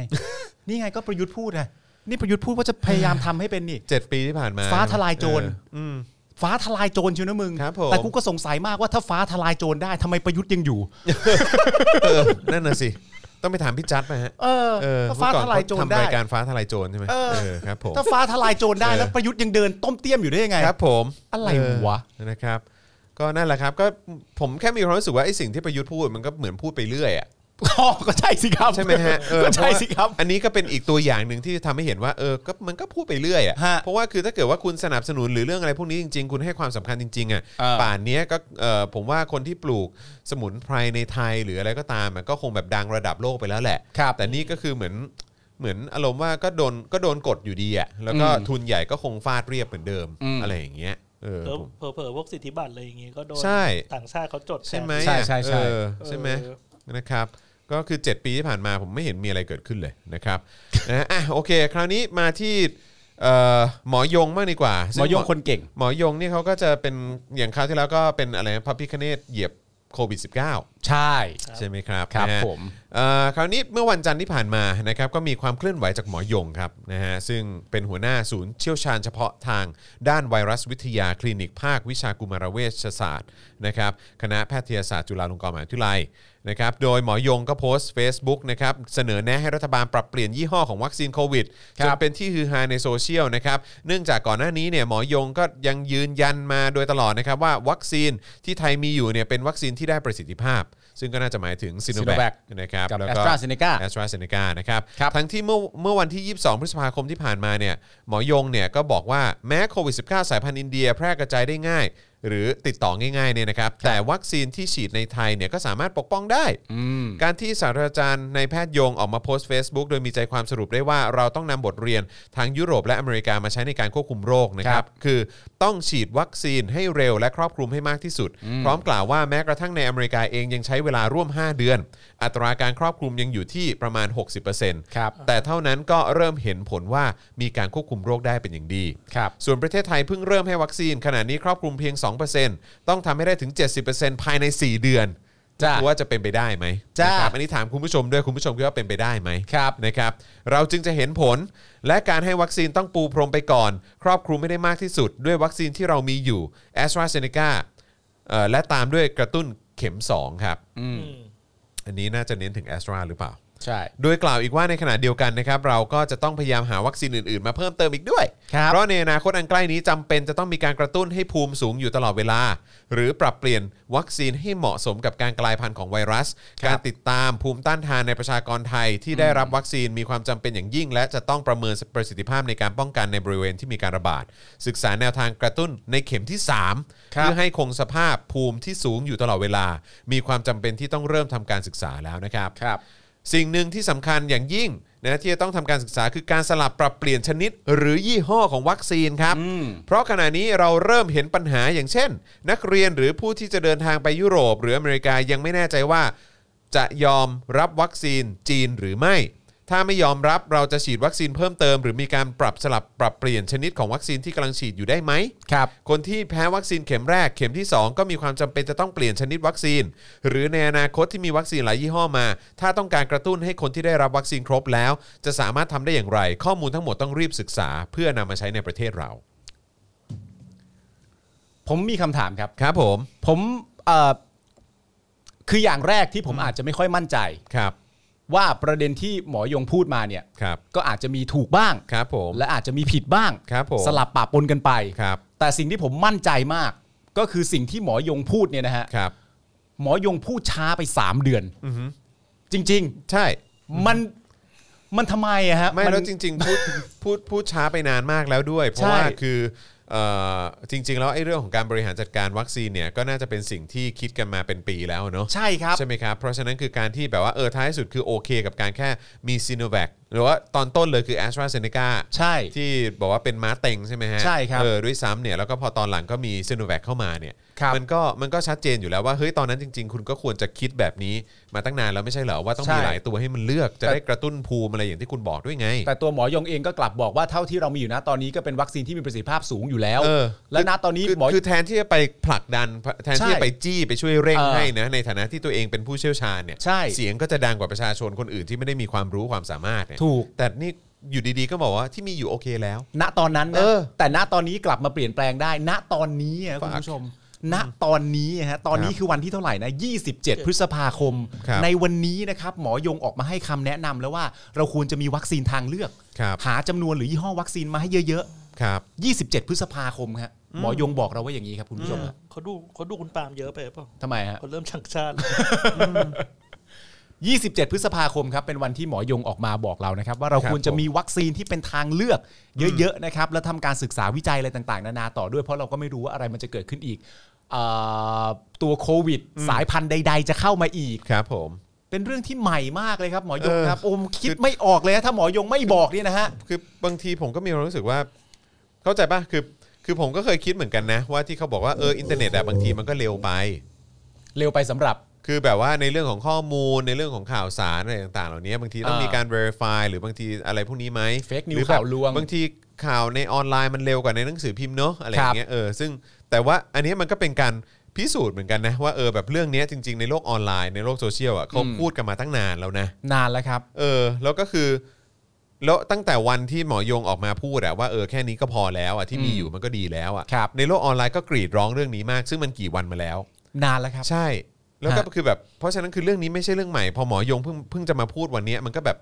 อืม อะไรวะก็คือพูดกันมาตั้งนานแล้วอะ ไม่แล้วประเด็นคืออ่ะไม่ต้องเป็นโซเชียลก็ได้ อืม เอาเป็นเรื่องเกี่ยวกับหมอท่านอื่น ครับ ที่ไม่ใช่หมอยง ครับ โรงพยาบาลเอกชน อืม พักฝ่ายค้าน ครับ คุณธนาธร อืม สสวิโรธพักเพื่อไทย ใครก็ตามอ่ะ ก็พูดกันมาตั้งนานแล้ว ก็พูดกันมาตั้งนานแล้ว ไม่ต้องโซเชียลก็ได้ คนเหล่านี้พูดออกมาจากปากเลย อืมออก แล้ว สื่อแหละ ออกสื่อเลยอ่ะ อืม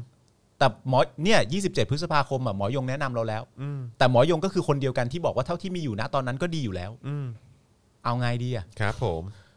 ใจร้ายนะครับ ประเทศเราเป็นประเทศที่ใจร้ายนะ จริงๆ เป็นประเทศจที่ริงๆ ใจร้าย ใช่ครับ เป็นประเทศที่เหมือนแบบ เกินไปอะ มันเกินไป มั ฮะ นเกินไป มันเกินไป จริงๆครับ ไม่ว่าจะเป็นทั้งหมอยง ไม่ว่าจะเป็นทั้งอนุทิน ผมว่าคนเหล่านี้ใจร้ายมากอะ ครับ จริง นะครับอ่ะต่อกันเลยดีกว่านะครับเอ่อคราวนี้เรามาคุยกันในประเด็นนะครับเอ่อเรื่องของการ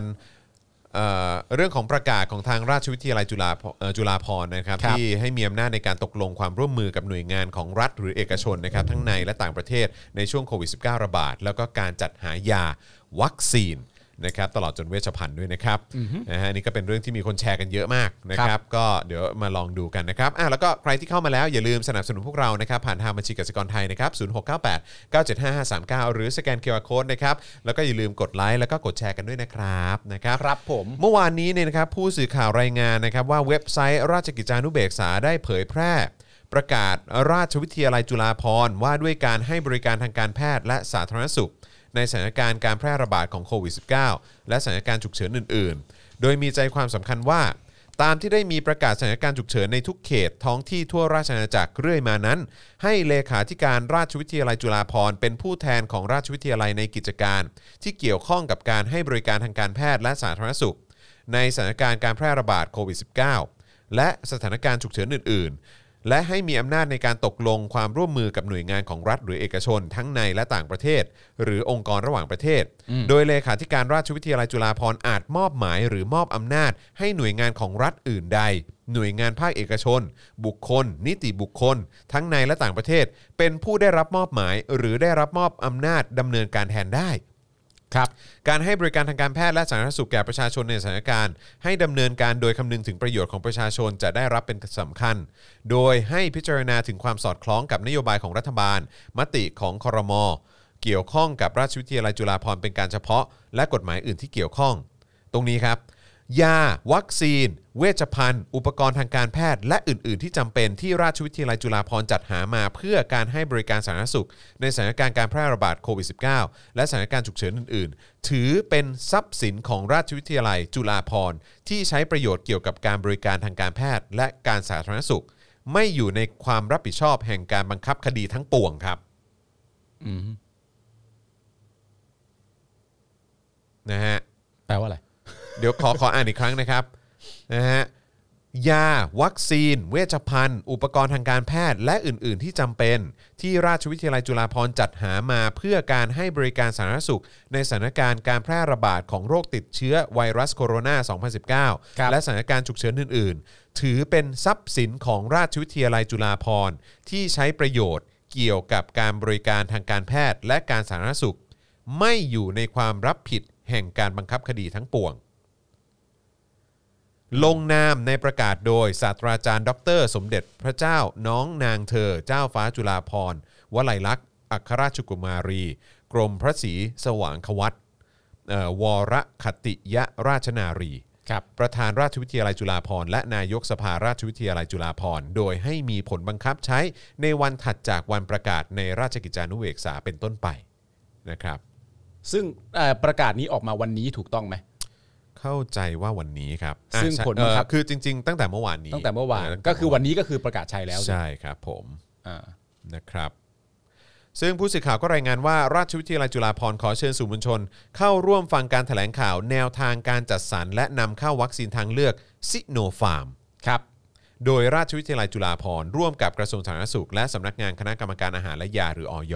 ในวันพรุ่งนี้นะครับก็คือ 28 พฤษภาคม ตอนบ่ายโมงครึ่งถึงบ่ายสองครึ่งนะครับโดยรองนายกรัฐมนตรีและรัฐมนตรีกระทรวงสาธารณสุข และศาสตราจารย์นายแพทย์นิธิมหานนท์เลขาธิการราชวิทยาลัยจุฬาภรณ์จะเป็นผู้ให้ข้อมูล ครับ เพราะฉะนั้นพรุ่งนี้น่าจะรับทราบรายละเอียดกัน อย่างชัดเจน ใช่ครับผม ครับ นะครับ ผมก็รอฟังจริงฮะผมก็อยากรู้รายละเอียดจริง ครับผม ๆ ว่ามันแปลว่าทั้งหมดนี้แปลว่าอะไร แล้วตอนนี้เนี่ยนะครับวัคซีนซิโนฟาร์มเนี่ยนะครับในประเด็นนี้เนี่ยล่าสุดกำลังเป็นกระแสกันอย่างต่อเนื่องในโซเชียลนะครับจนแฮชแท็กราชวิทยาลัยจุฬาภรณ์ติดเทรนด์อันดับหนึ่งตลอดบ่ายนะครับเพราะว่ามีข่าวว่าพบเอกสารหลุดนะฮะจากบริษัทตัวแทนนำเข้าวัคซีนซิโนฟาร์มซึ่งระบุว่าได้มีการติดต่อกับราชวิทยาลัยจุฬาภรณ์จริง และก่อนหน้านี้เคยติดต่อกับตัวแทนรัฐบาลเป็นเวลากว่า 1 เดือนแล้ว ครับ แต่ไร้ความคืบหน้า อืม คือถ้าตามเอกสารหลุดเนี่ยก็คือตัวแทนนำเข้าวัคซีนซิโนฟาร์มเนี่ยเขาบอกว่าเขาติดต่อกับตัวแทนรัฐบาลมาเป็นเดือนแล้ว อืม แต่ว่ามันไม่คืบหน้า ครับ ตอนนี้เนี่ยมีการติดต่อกับราชวิทยาลัยจุฬาภรณ์จริง อืม ซึ่งเบื้องต้นเนี่ยจะนำเข้า 20 ล้านโดส ผ่านราชวิทยาลัยจุฬาภรณ์นะครับเออโดยเอกสารนั้นเป็นเอกสารจากบริษัท a c c a p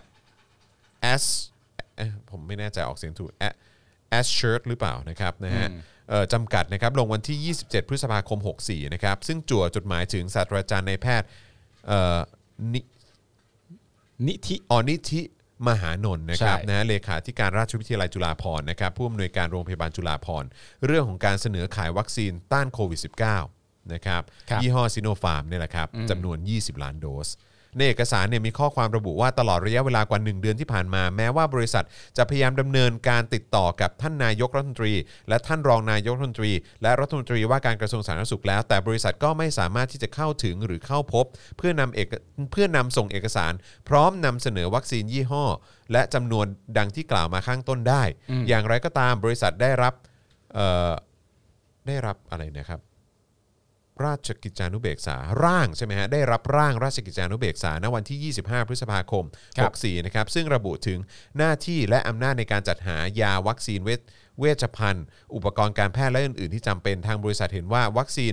ซิโนฟาร์มนะครับจำนวน 20 ล้านโดสเนี่ยซึ่งถูกจัดสรรไว้สำหรับราชอาณาจักรไทยนั้น ยังสามารถดำเนินการจัดส่งได้ภายในระยะเวลาที่กล่าวมาด้วย ก็คือเดือน ก็คือภายในหนึ่งเดือนเนี่ยแหละ อืม นะครับ ก็อยู่ในมิถุนาเลย ใช่ ก็ โอ้โห คือจริง ๆ แล้วคำถามหลาย ๆคำถามที่คนตั้งกันในสังคมก็คือว่า นี่ไม่แล้วคือเขามีของคือถ้าแบบนี้คือแปลว่าเขามีของพร้อมไง ก็มีของพร้อมพร้อมให้ไง แล้ ก็ วก็คือพยายามติดต่อนายก ติดต่อรองนายกรัฐมนตรี แต่ไม่ประสขบอง ความ กะทรวง สำ สา เร็ ธารณจสุขแล้วก็ติดต่อไม่ได้ อืม ก็กลายเป็นว่าไอ้ยีล้านเนี่ย 20 ล้านโดสที่จริง ๆ เนี่ยก็ก็น่าจะนำเข้ามาได้เลยทันทีหรือว่า อืม อย่างรวดเร็วเนี่ย ก็คือก็จะกลายว่า ก็ค้างเติ่งอยู่อย่างนั้นนะ ใช่ จนตอนนี้ก็คือมาติดต่อกับทางราชวิทยาลัยจุฬาภรณ์ อืม ซึ่งได้ แล้วก็งงไงเพราะว่าอ้าวแล้วสรุปยังไง อืม เพราะว่าเอ๊ะเมื่อกี้มีคนพิมพ์ว่าอะไรนะพี่จอนโดนอะไรนะอึ๊บ ขึ้นไปอีกนิดนึงพี่จอนโดนทีมงานนายกอ๋อครับผม กับผม ค นันพรุ่งนี้ครับ อ๋อนั่นพรุ่งนี้ครับ ครับ เออ นั่นแหละครับ ก็คือ เออ มันก็ ไม่คือคือตอน ไม่ เนี้ แล้ ยว ก็คือจริง ๆ แล้วก็คือเรื่องของวัคซีนก็คือต้อง ถ้าเกิดจะซื้อเนี่ย คือจริง ๆ มันต้องผ่านรัฐไม่ใช่เหรอ ก็ใช่ไง แล้วรัฐเนี่ยก็จะมาเหมือนขายต่อ แล้วก็คือทางออยหรือว่ากรมควบคุมโรคผมจำไม่ได้หรือ หรือว่าองค์การเภสัชเนี่ย ก็จะมีค่าดูแลจัดการอะไรต่างๆ ด้วยนะ ใช่คือ เออ เราเราเข้าใจกันมาเสมอว่าเอ่อเมื่อเมื่อวะเมื่อวานก็อ่านข่าวมันก็หลาย ๆ คนก็ยังย้ำเรื่อง G2G อยู่เสมออ มนั่นน่ะสิ หรือแม้กระทั่งในสมัยก่อนหน้านี้ไปตั้งนานแล้วที่ใครสักคนหนึงได้ออกมาพูดด้วยว่าถึงแม้ว่าฝั่งเอกชนจะไปขอซื้อจากพวกเขาเนี่ยเขาก็ไม่ขาย เพราะว่าโดยปกติแล้วเนี่ยมันจะเป็นรัฐบาลรู้สึกว่าฝั่งอเมริกาก็จะทำแบบนั้นเป็น ครั การ บผม ตกลงกันแบบ G2G ก็คือรัฐบาลเป็นคนนำหาเข้ามาเอกชนไม่ต้อง แต่มันก็ประสบความสำเร็จเหมือนที่อเมริกาเป็นอยู่นะตอนนี้ ก็เลยเขาคนในสังคมก็เลยตั้งคำถามกันว่า แล้วทำไมถึงทำได้ อืม เพราะว่าตามข้อมูลที่ผ่านมาเนี่ย เหมือนจะรู้สึกว่าจะทำไม่ได้ อืม เออ ก็เลยก็เลยแบบ เอ๊ะ แล้วทำไมทำไมเอ่อถ้าตามข้อมูลที่คุณจรบอก ถ้าเกิดว่าข้อมูลมันเป็นเช่นนั้นนะฮะ ก็หมายถึงว่าได้ติดต่อสอบถามกับรัฐรัฐบาลเป็นฝั่งเรียบร้อยแล้ว นายกรองนายก แล้วไม่ประสบความสำเร็จในการที่จะสร้างดีลนี้ขึ้นมา แต่สุดท้ายมันก็สำเร็จอยู่ดี แต่มันไม่ได้สำเร็จผ่านรัฐบาล นั่นน่ะสิ มันสำเร็จผ่านอีกช่องทางหนึ่งก็เลยแบบ เอ๊ะ แล้วคือยัง อ ไง ย่างไร กันแน่ฮะในแต่ในประเทศนี้คืออะไรกันแน่ฮะเนี่ย คือ คือ คืออะไรกันแน่ฮะเนี่ย อะไรอะฮะ มันมัน เนี่ยแล้วเขาบอกว่าบริษัท a c c a p เนี่ยนะครับจึงขอนำส่งหนังสือฉบับนี้ในฐานะพันธมิตรทางธุรกิจของ t e l u s Agrotech ผู้ได้รับมอบหมายจาก s i n o f a r m และ CNBG เพื่อชี้แจงและประสานงานในการนำเสนอขายวัคซีนนะเอ่อเนี่ยโควิด -19 ที่กล่าวมานี้เนี่ยและเพื่อเป็นการเสนอพิจารณาการจัดซื้อวัคซีนยี่ห้อและจำนวนดังกล่าว โดยรายละเอียดราคาเงื่อนไขการจัดซื้อการจัดส่ง และขั้นตอนการดำเนินการสำคัญอื่นๆที่เกี่ยวข้องนั้นทางบริษัทขอความอนุเคราะห์จากท่านเลขาธิการราชวิทยาลัยจุฬาภรณ์ได้โปรดพิจารณา อนุญาตให้ทางบริษัทได้เข้าพบท่าน หรือคณะทำงาน ที่ท่านได้มอบหมายเพื่อที่จะหารือในรายละเอียดต่อไป ครับ นะครับซึ่งนอกจากนี้เนี่ยก็ยังมีสื่อที่ออกมากล่าวว่า ถึงวัคซีนยี่ห้อนี้เนี่ยนะครับว่าวัคซีนซิโนฟาร์มมี 2 ตัว คือซิโนฟาร์มจากแลบปักกิ่ง และซิโนฟาร์มจากแลบอู่ฮั่นจากข้อมูลล่าสุดเดือนพฤษภาคมเนี่ยซิโนฟาร์มจากแลบปักกิ่งเนี่ยได้รับการรับรองจาก WHO ครับ และใช้แล้วใน 41 ประเทศ ของปักกิ่ง อัน นะ นี้ของปักกิ่งนะ แต่ซิโนฟาร์มจากแลบอู่ฮั่นเนี่ยคือตัวที่ยื่นเอกสารเพื่อขอขึ้นทะเบียนออยของไทย อยู่ระหว่างรอพิจารณา ขณะที่ซิโนฟาร์มจากแลบปักกิ่งเนี่ยและเคยมีข่าวว่ายื่นขอขึ้นทะเบียนกับออยแต่ออยปฏิเสธ ซึ่งทางออยได้ออกมาชี้แจงในภายในภายหลังแล้วว่าไม่ได้ปฏิเสธ ดูของความแบบไปกันใหญ่จริงๆฮะ โอ้โห ประเทศ ไปกันใหญ่จริงๆครับ สุดยอด แล้วดูทุกอย่าง จริ งงงวยงงไม่หมดนะครับ ง ง ง งไม่หมด จ จ ริงๆริงนะๆ งงไม่หมดจริง ๆงง ๆ ใครเอาเข้าได้ ใครเอาเข้าไม่ได้ เอ้ยเออมันคืออะไรยังไง เอ๊ะ ก็คือต้องรอรัฐหรือว่าต้องอะไรยังไงอ้าวสรุปอันนี้เอาเข้ามาได้อ้าวทำไมได้รับการยกเว้นอ้าวแล้วทำไมถึงที่อื่นทำไม่ได้ คือเนี่ย อืม คราวเนี้ยมันจะมันจะงงไปหมดแล้ว มัน ครับ จะ กับ งง ความที่ว่าคำคำแค่ว่ามาตรฐานเดียวกันน่ะเท่านั้นเองแหละ มันก็ แล้วอีกอย่างมันคื ฮะ อการรวบอำนาจไว้ทั้งหมดของที่สบคไม่ใช่เหรอ ก็ภายใต้ประยุทธ์นะฮะ แล้วทำไมตอนนี้มันอันนี้ได้อันนั้นไม่ได้หรืองงไงฮะ งง จริ นะจริงๆนะฮะผมเชื่อว่าวันนี้เอ่อเอ่อคนที่ติดตามซึ่งผมก็เชื่อว่าทุกคนแหละเพราะว่าโควิดมันเรื่องใหญ่ ทุกวันนี้เราตื่นมาด้วยความงงนะฮะ ๆครับ แล้วหลังจากรับฟังข่าวเสร็จเรียบร้อยเนี่ย มัน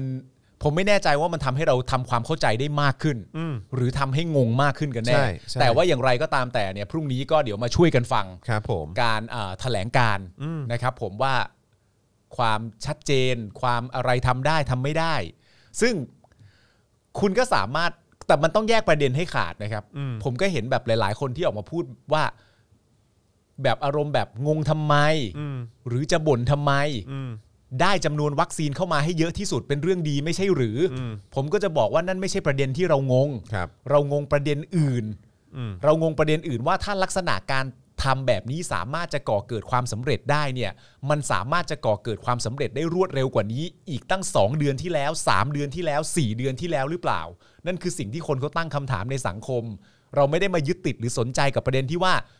มีวัคซีนเยอะก็ดีอยู่แล้วก็น่าจะพอใจกันได้แล้วขี้บ่นจริง อืม ไม่ใช่นะฮะ อืม ไม่ใช่เรื่องอย่างนั้นนะครับ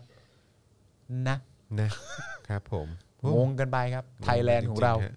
This is Thailand This is Thailand จริงๆนะฮะงงได้ทุก every second อ้าวงั้นงั้นคราวนี้เรามาดูเรื่องของไทม์ไลน์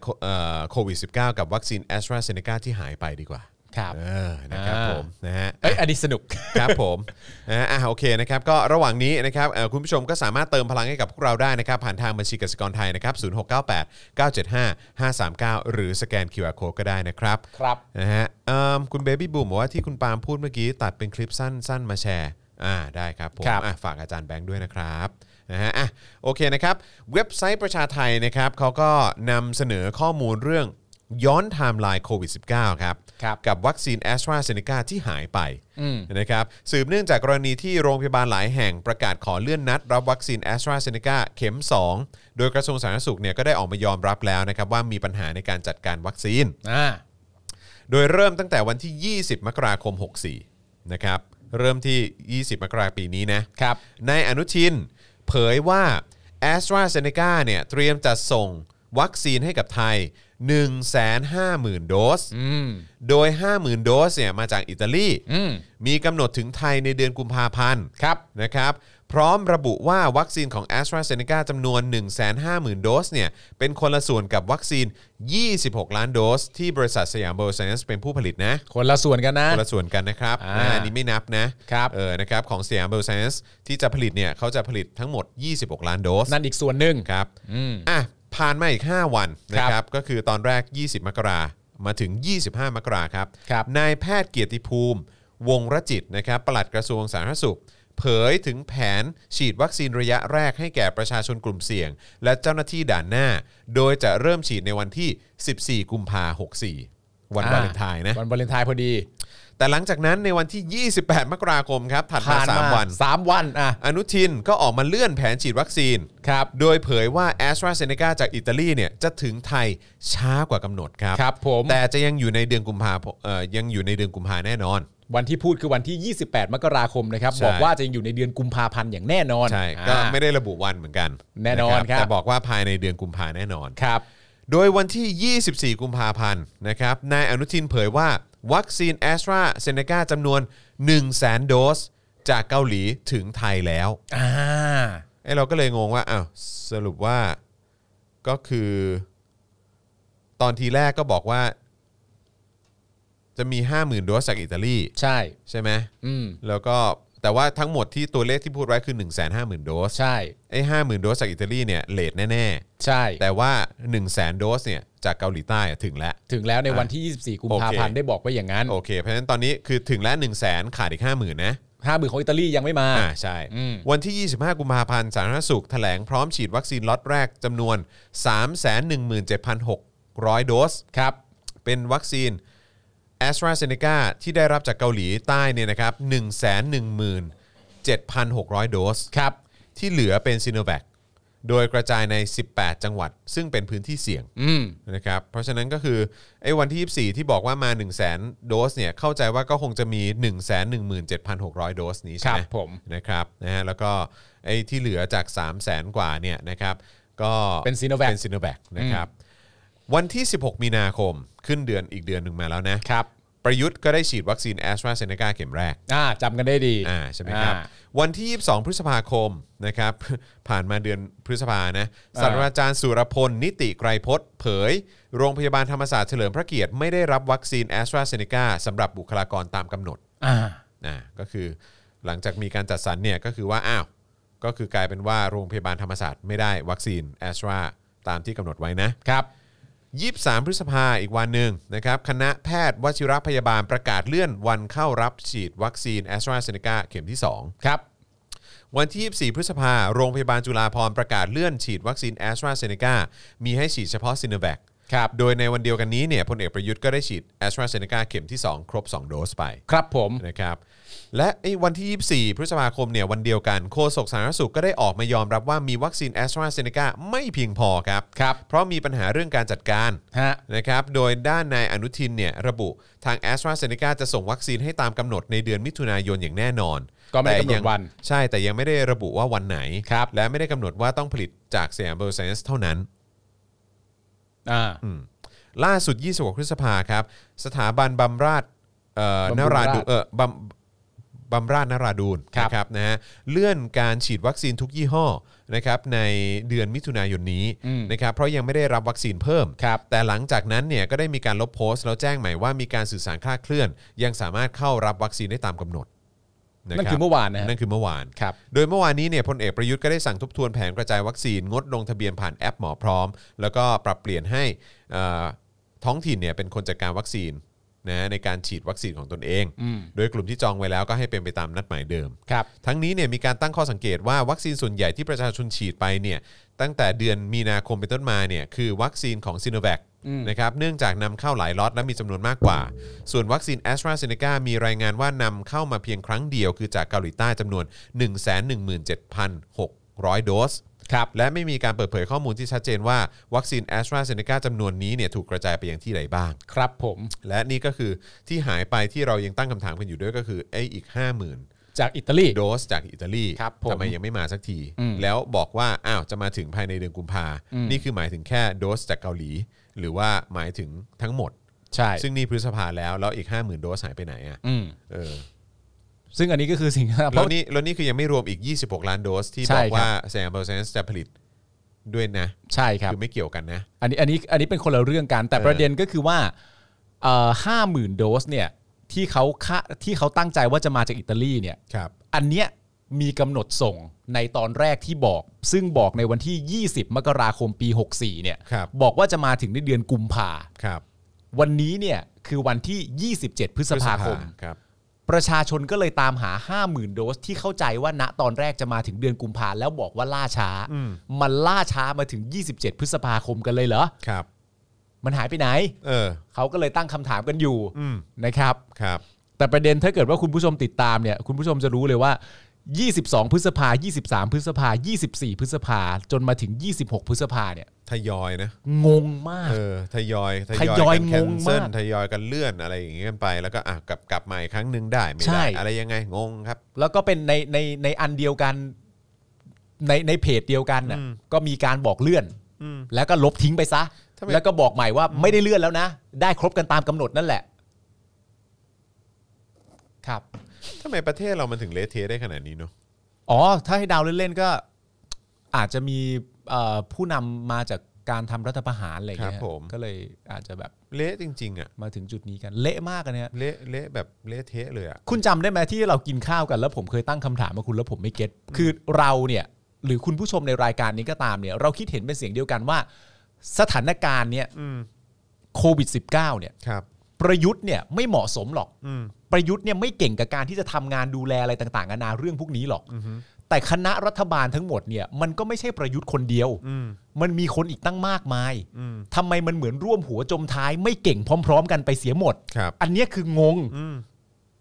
แต่มันก็เลยตั้งคำถามมาต่อที่ผมเคยบอกคุณผู้ชมไปว่า บางทีเก่ง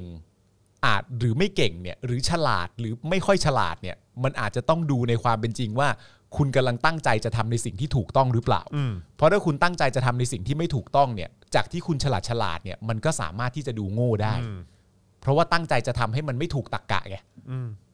มันก็เลยเป็นประเทศไทยครับ อ่ะอย่างน้อยอาหารไทยก็อร่อย งงไหมฮะ และนี่ยังไม่รวมนับเรื่องอนุทินบอกยังไม่รู้เรื่องอีกนะ ใช่ อนุทินนี่ไม่รู้เรื่องนะ ไม่ไม่ไม่รู้เรื่องเอ่อไม่รู้เรื่องไอ้นี่ใช่ไหม ไม่รู้เรื่อง ที่ราชวิทยาลัยจุฬาภรณ์ ใช่ อ่าใช่ แต่อนุทินก็บอกว่าในวันที่ 28 เนี่ยมามันมีกำหนดการไว้ ครับ เพื่อจะที่จะมีการถแถลงการอยู่แล้ว อืม แต่ของทางไอตัวเอ่อรัชกิจจานุเบกษาเนี่ย ครับ ณทีแรกเนี่ยไม่ได้อยู่ในประเด็นนี้ อืม แต่กำหนดว่ามีการแถลงการอยู่แล้ว ครับ แต่คำถามผมก็คือว่าอ่ะคุณอนุทินน่ะ อืม ซึ่งเป็นซึ่งเป็นรัฐมนตรีอ่ะว่าการกระทรวงสาธารณสุขเนี่ย อืม ทำไมอำนาจน้อยจังเลยอ่ะ อืม สิ่งที่คุณอนุทินมีสิทธิ์ที่จะรับรู้ได้เกี่ยวกับเรื่องพวกนี้เนี่ย มันไม่หนักไปหน่อยเหรอวะ อืมอืม รมตกระทรวงสาธารณสุขไม่ทราบเรื่องนี้อ่ะ อืม ยังไม่ทราบและสามารถใช้คำพูดบอกได้ด้วยว่า รับรู้ก็พร้อมกับประชาชนทั่วไปนั่นแหละ อืม รมตกระทรวงสาธารณสุข ใช่ รับรู้เรื่องราวเหล่านี้พร้อมกับประชาชนทั่วไป นี่คือสิ่งที่ คนไทยต้องได้รับ ใคร กับ ต้อง วัน เจ นี้ อเหรอครับ เออคือ แล้วมีคน คือ ตั้ง คนที่ควรจะ handle ปัญหานี้ก็กลายเป็นว่า เออ เออ แบบก็ยังรู้ข้อมูลพร้อมเราเลย เขาไม่รู้อ่ะ อืม แล้วเขาก็ตอบเป็นเสียงเดียวกันว่าอ้าวก็ขนาดประวิทย์ยังไม่รู้เลย เออ นุทินจะรู้ เออ ได้ยังไง มันมันคือมัน มันมันแปลกมันโคตรไม่เมคเซนต์ถูกต้องฮะมันโคตรไม่เมคเซนต์จริง ๆ ว่า มันเป็นไปได้ยังไงอ่ะ ครับ ไม่งั้นมันก็แปลพิสูจน์ว่า เฮ้ย แล้วถ้าคุณอนุทินจะอำนาจน้อยขนาดนี้แม้กระทั่งอำนาจที่จะทราบเรื่องอ่ะ ยังไม่มีเลยอ่ะ อืม คุณอนุทินอยู่ในตำแหน่งนี้อย่างเหงาหงอยมากขนาดไหนวะ ใช่ เพราะคุณอนุทินก็เคยบอกเองว่า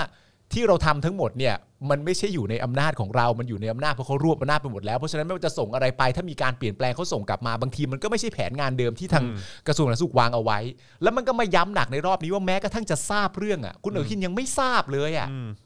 แล้วมันจะยังไงดีฮะ คุณอนุทินเป็นรมตอ่ะ นี่เรามาถึงจุดนี้แล้วครับ ครับ ซึ่งนี่นี่คือประเทศเล็ก ๆ ประเทศหนึ่งอย่างประเทศไทยนะครับ ไม่ได้เหมือนแบบอย่างสหรัฐอเมริกา หรือว่าแบบ EU หรืออะไรอย่างเงี้ยนะเออนี่แบบว่าเรายังบริหารจัดการได้ นี่คือขนาดคนในในคณะรัฐมนตรีด้วยกันน่ะคือยัง เออ ไม่รู้เรื่องอ่ะ ก็ใช่ฮะ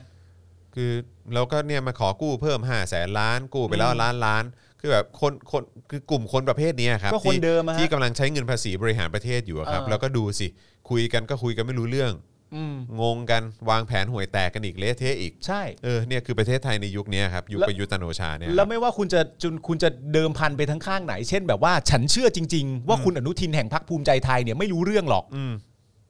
ก็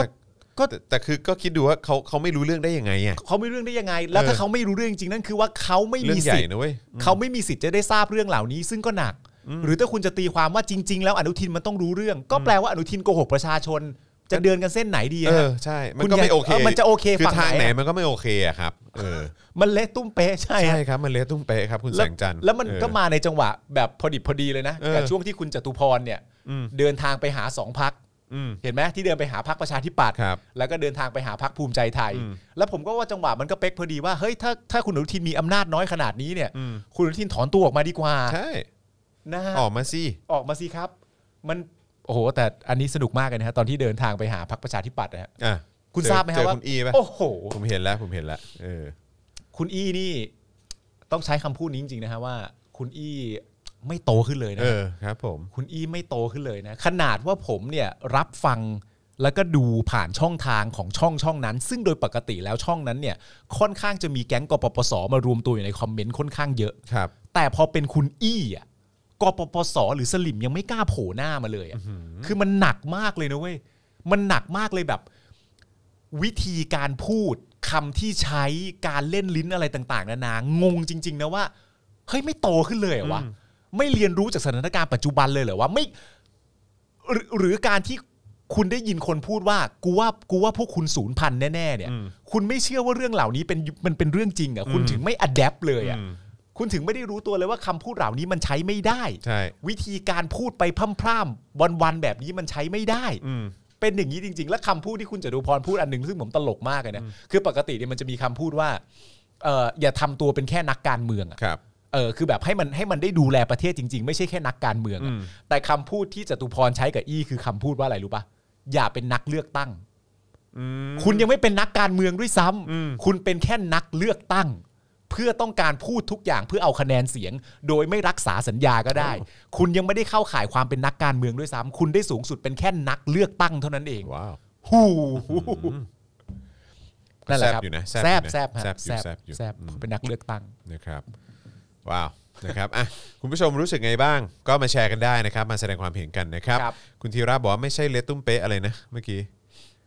ก็เลื่อนดูนิดนึง ไม่ใช่เลตุ้มเป๊ะครับ มีอะไรนะ ขี้เหลวแบบท้องเสียหนักๆอ่ะโอ้โหครับ ผมอันนั้นอันนั้นเละจริงครับ เละเทะเลอยออันนั้นเละเละเทะเลยครับ ผมเออนะครับ อ่ะโอเค ต่อกันดีกว่าครับนะฮะอย่ารอช้านะครับ ตอนนี้ย้ำอีกครั้งเติมพลังให้กับพวกเราได้นะครับ ผ่านทางบัญชีกสิกรไทยนะครับ 0698 975 539 หรือสแกน QR Code ก็ได้นะครับผม ครับ นะฮะแล้วก็เอ่ออัปเดตนิดนึงนะครับ ก็พรุ่งนี้เดี๋ยวจะได้ดูเจอข่าวตื้นตอนใหม่กันนะ อ่า นะครับ โอ พ เค รุ่งนี้เช้านะครับแล้วก็เอ่อสัก9ก้าโมงกว่าๆเก้าโมงครึ่งก็เดี๋ยวมาติดตามการไลฟ์ที่หน้าสอนอนังเลิ้งกันได้นะครับนำโดยพี่โรซี่สป็อกดาร์กนะครับกับอาจารย์วาสนานั่นเองนะครับ ครับ แล้วก็เดี๋ยวก็คงจะได้เจอผมด้วยนะครับอ่าพร้อมกับทนายเอ่อ เอ่อเอ่อทนายกฤษดาง ครับ อ่านะครับผมก็เดี๋ยวจะ อ่าม มาร่วมจะมาดูแลคดีนี้นะฮะของผมนั่นเองนะครับ ซึ่งจริง ๆเขานัดคุณนะก็คือนัดเวลา9โมงเลยเหรอ จริงๆ คือ 10 โมง อ๋อ เออ โอเค แต่ว่าก็คือ 9 โมงนี่ก็ผมก็คงไปพ ไป ร้อม เตรียม ที ตัว ม ก่อน งานไปอะไรต่าง อืม ๆ ด้วย แล้วก็9โมงครึ่งก็คือพูดคุยกับทางทีมทนายนะครับ แล้วก็ประมาณสัก9โมงกว่าๆ10 โมงก็ขึ้นไปจัดการเรื่องเอกสารเรื่องอะไรพวกนี้ก็ว่ากันไปนะครับดำนิน ถ้าผมเสร็จเร็ว กา ผมจะตามไปนะ ต่อมาเลยครับผม ได้ นะฮะพรุ่งนี้คุณก็มีถ่ายรายการใช่ไหม ผมมีถ่ายรายการ โอ้โห แต่ว่าถ้าเกิดว่าเสร็จได้อย่างรวดเร็วผมจะตามไป แต่ว่าคุณก็แต่คุณคงไม่ว่างหรอกนะ คุณก็คงจะมีอะไรต่างๆกันานาแต่ถ้าเกิดว่าคุณมีช่วงเวลาว่างไหนคุณก็อัปเดตผมมาเรื่อยๆ ได้ แล้วกันนะครับ ผม โอเค ได้เลยครับนะฮะอ่ะโอเคนะครับ คราวนี้มาต่อกันนะครับที่ประเด็นหมอสิริราชนะครับ เดือดเลยครับนะฮะจวกว่าเลิกปิดข้อมูลภาพรวมการเสียชีวิตจากโควิด ที่มันต่ำกว่าความเป็นจริงได้แล้วครับนะครับ วันที่ 25 พฤษภาคมที่ผ่านมาเนี่ยก็มีรายงานว่าคุณหมอนิธิพัฒน์ เจียรกุลนะครับหัวหน้าสาขาวิชาโรคระบบการหายใจ และวัณโรค ภาควิชาอายุรศาสตร์ คณะแพทยศาสตร์ศิริราชพยาบาลนะครับมหาวิทยาลัยมหิดลได้โพสต์ข้อความผ่าน Facebook ส่วนตัวนะครับสรุปข้อสรุปใจความว่า อ่านข่าวแล้วไม่สบายใจ ผู้เสียชีวิตจากโควิด -19 ในต่างจังหวัดคงมีอีกหลายราย ที่ผู้ที่รับผิดชอบให้ข่าวว่าเป็นการเสียชีวิตจากเหตุอื่น ที่จริงหมอพวกนี้ถือว่าจงใจปกปิดข้อมูลทำให้ภาพรวมการเสียชีวิตจากโควิดต่ำกว่าความเป็นจริง ส่งผลให้ความ ส่งผลให้ภาคความมั่นคง และภาคประชาชนไม่เห็นความสำคัญของปัญหาที่แท้จริง ครับ และไม่กวดขันเข้มงวด เพื่อช่วยลดการสูญเสียของการระบาดในวงกว้าง ดังตัวอย่างที่ผู้ป่วยเป็นปอดอักเสบโควิด ใช้เครื่องช่วยหายใจเป็นเวลานานจนตรวจไม่พบเชื้อโควิดแล้ว ต่อมาเกิดปอดติดเชื้อแบคทีเรียแทรกซ้อนและเสียชีวิต การสรุปสาเหตุการตายต้องเป็นโรคโควิด -19 โดยมีปอดอักเสบจากเชื้อแบคทีเรียที่เป็นภาวะแทรกซ้อน ครับ พร้อมระบุว่าภาคการแพทย์น่าจะเป็นข้าราชการประจำกลุ่มหลังๆ ที่ถูกข้าราชการการเมืองเนี่ยเข้าแทรกจนค่อยๆ สูญเสียอัตลักษณ์ด้านคุณธรรมจริยธรรม ไม่ว่าจะเป็นข้าราชการการเมืองที่ถูกที่มาถูกช่องทางโดยการเลือกตั้ง หรือที่มาจากการลัดโดยการตั้งกันเอง หรือว่าลากตั้งเนี่ยแหละ ครับ ล้วนไว้วางใจไม่ได้ทั้งนั้น อืม โดยนายแพทย์นิติพัฒน์ได้ติดแฮชแท็กเอาแพทย์ของการของนักการเมืองคืน ไปส่งแพทย์ของประชาอะไรนะ เอาแพทย์นักการเมืองคืนไป ส่งแพทย์ของประชาชนคืนมา ครับ นะและภาครัฐ โปรดสื่อสารความจริงกับประชาชน อืม ทั้งนี้เนี่ยนะครับโพสต์ดังกล่าวมาจากกรณีที่เกิดขึ้นในจังหวัดศรีสะเกดนะครับโดยเจ้าหน้าที่โรงพยาบาลศรีสะเกดพร้อมด้วยหน่วยกู้ภัยนะครับนำร่างผู้เสียชีวิตด้วยโรคปอดติดเชื้อจากแบคทีเรีย ไปทำการชาปนกิจโดยความเร่งด่วนนะครับเนื่องจากผู้เสียชีวิตรายนี้เป็นผู้ป่วยติดเชื้อโควิด -19 มาก่อน แต่ได้รับการรักษาหายแล้ว ครับ โดยเจ้าหน้าที่เนี่ยนำร่างของผู้เสียชีวิตไปที่วัด แล้วก็ได้ใส่ชุด PPE อย่างรัดกุมนะครับ โดยให้เหตุผลว่าเพื่อเป็นการไม่ประมาทจึงได้ป้องกันเหมือนกับผู้เสียชีวิตจากโควิด -19 แต่ก็บอกว่าไม่ได้ตายจากโควิด -19 นะ เป็นการตาย แต่ว่า จาก ใส่ PPE นะ ใช่ ซึ่งคุณหมอก็บอกว่าเฮ้ยไอการที่ตายเอ่อซึ่งแบบจากการมีโรคแทรกซ้อนอื่นเนี่ยแต่ว่าต้นเหตุมันมาจากโควิด -19 ก็ต้องระบุไปสิว่าเป็นโควิด -19 แล้วและเหตุอย่างอื่นเนี่ยค่อยบอกว่าเป็นการแทรกซ้อน ใช่ อ่า ซึ่งแบบนี้เนี่ยมันก็จะแปลว่าน่าจะเป็นตัวเลขที่ไม่ตรงกับความเป็นจริง ครับ ที่มีการประกาศกันออกไปว่า 20 ราย 30 กว่าราย จนทุกวันนี้ก็ 40 กว่ารายใช่ไหมครับ ใช่ มันเพิ่มขึ้นทุกวันฮะ ใช่แล้วนี่ก็คือแปลว่าไม่แน่มันอาจจะมีตัวเลขที่มากกว่านี้เยอะนะ ใช่ครับ ที่ถูกระบุว่าไม่ได้เสียชีวิตจากโควิด ใช่ ที่เราบอกกันว่านะตอนนี้มันเยอะขึ้นทุกวันหรือมัน ครับ เยอะมากๆแล้วนะ หรือว่าระลอกนี้เป็นระลอกที่เยอะกว่าสองระลอกแรกเยอะมาก ครับ ทั้งจำนวนผู้ติดเชื้ออและจำนวนผู้เสียชีวิต แต่จริง ๆ ที่เราเห็นว่าเยอะตอนนี้เนี่ย อาจจะไม่ใช่จำนวนจริงด้วยซ้ำ ใช่ ถ้าจำนวนจริงถูกเปิดเผยทั้งหมด ตามที่คุณหมอท่านว่าก็คือว่ามันก็จะสร้างความตื่นตัว ไม่แล้วมันมันมันน่าเป็นห่วงมากเลยก็คือว่ากลายเป็นว่าจากที่เราก็จะมีความเคยชินว่าอ๋อคือเคยชินในเรื่องที่ไม่ดีด้วยนะฮะ อืม ก็คือว่าสำหรับผมเนี่ยผมรู้สึกว่าไอ้สิ่งที่รัฐบาลพูดเนี่ยก็เชื่อเชื่อแทบไม่ได้สักอย่างเลย อืม คือก็ต้องคือมึงพูดแล้วกูต้องไปเช็คอะ อืม ว่ามึงพูดจริงหรือเปล่า อืม ซึ่งโดยส่วนใหญ่เท่าที่เจอมาก็คือพูดไม่จริงบ้าง พูดไม่ครบทั้งหมดบ้าง หรือแม้กระทั่งว่าพูดจริง แต่ระบบปฏิบัติการตามทำตามที่พูดไม่ได้ อะไรอย่างเงี้ย อ่า คือคือมันก็จะคิดไปโดยอัตโนมัติว่าเออ อืม เจ็ดปีที่ผ่านมานี่คือไม่ต้องไปหวังความโปร่งใสอะไรจากรัฐบาลที่ที่มันตั้งต้นมา อืม ด้วยความเป็นเผด็จการอยู่แล้ว อืม นะครับนะแต่ว่าไอ้เรื่องที่มันน่าเศร้ามากกว่าก็คือว่ากลายเป็นว่าระระแบบขั้นปฏิบัติการอ่ะ เออ เออตอนนี้ก็เริ่มทำให้เรามีความรู้สึกว่าก็เชื่อไม่ได้เหมือนกันนะเนี่ย อ่า จากที่แบบมาบอกว่าก็ช่วยไม่ได้เราโดนกดดันเออเห็นใจเราด้วยเถอะเราโดนกดดันมาจากข้างบนอีกทีอะไรอย่างเงี้ยคือแบบตอนแรก ๆ ก็อาจจะเห็นใจนะแต่พอตอนนี้ปุ๊บมันเริ่มแบบว่าเอ้าแต่ความจริงคุณยังไม่พูดกับเราเลยอ่ะ ใช่ เออแล้วจะให้เรา เห็นใจหรือว่าเชื่อใจคุณได้ยังไงวะ ไม่เราจะต้องเห็นใจเรื่องอะไรวะ เออคือ ต้องเห็นใจ คือมันไม่ควรเห็นใจ องอะไ ตั้งแต่แรกอยู่แล้วแหละไอ้การที่คุณโดนกดดัน เพราะมันไม่ควรเป็นอย่างนี้ เออ แล้วคุณก็เอาตรงเอาตรงๆ ก็คือพวกคุณก็นิ่งเฉยกับการเข้ามาด้วยอำแบบเข้ามาของอำนาจแบบผิดๆแบบเนี้ย อืม เออคุณก็คุณก็ทำปล่อยเบอร์ คุณก็ อืม คุณก็โอเคกับการคงอยู่ของอำนาจ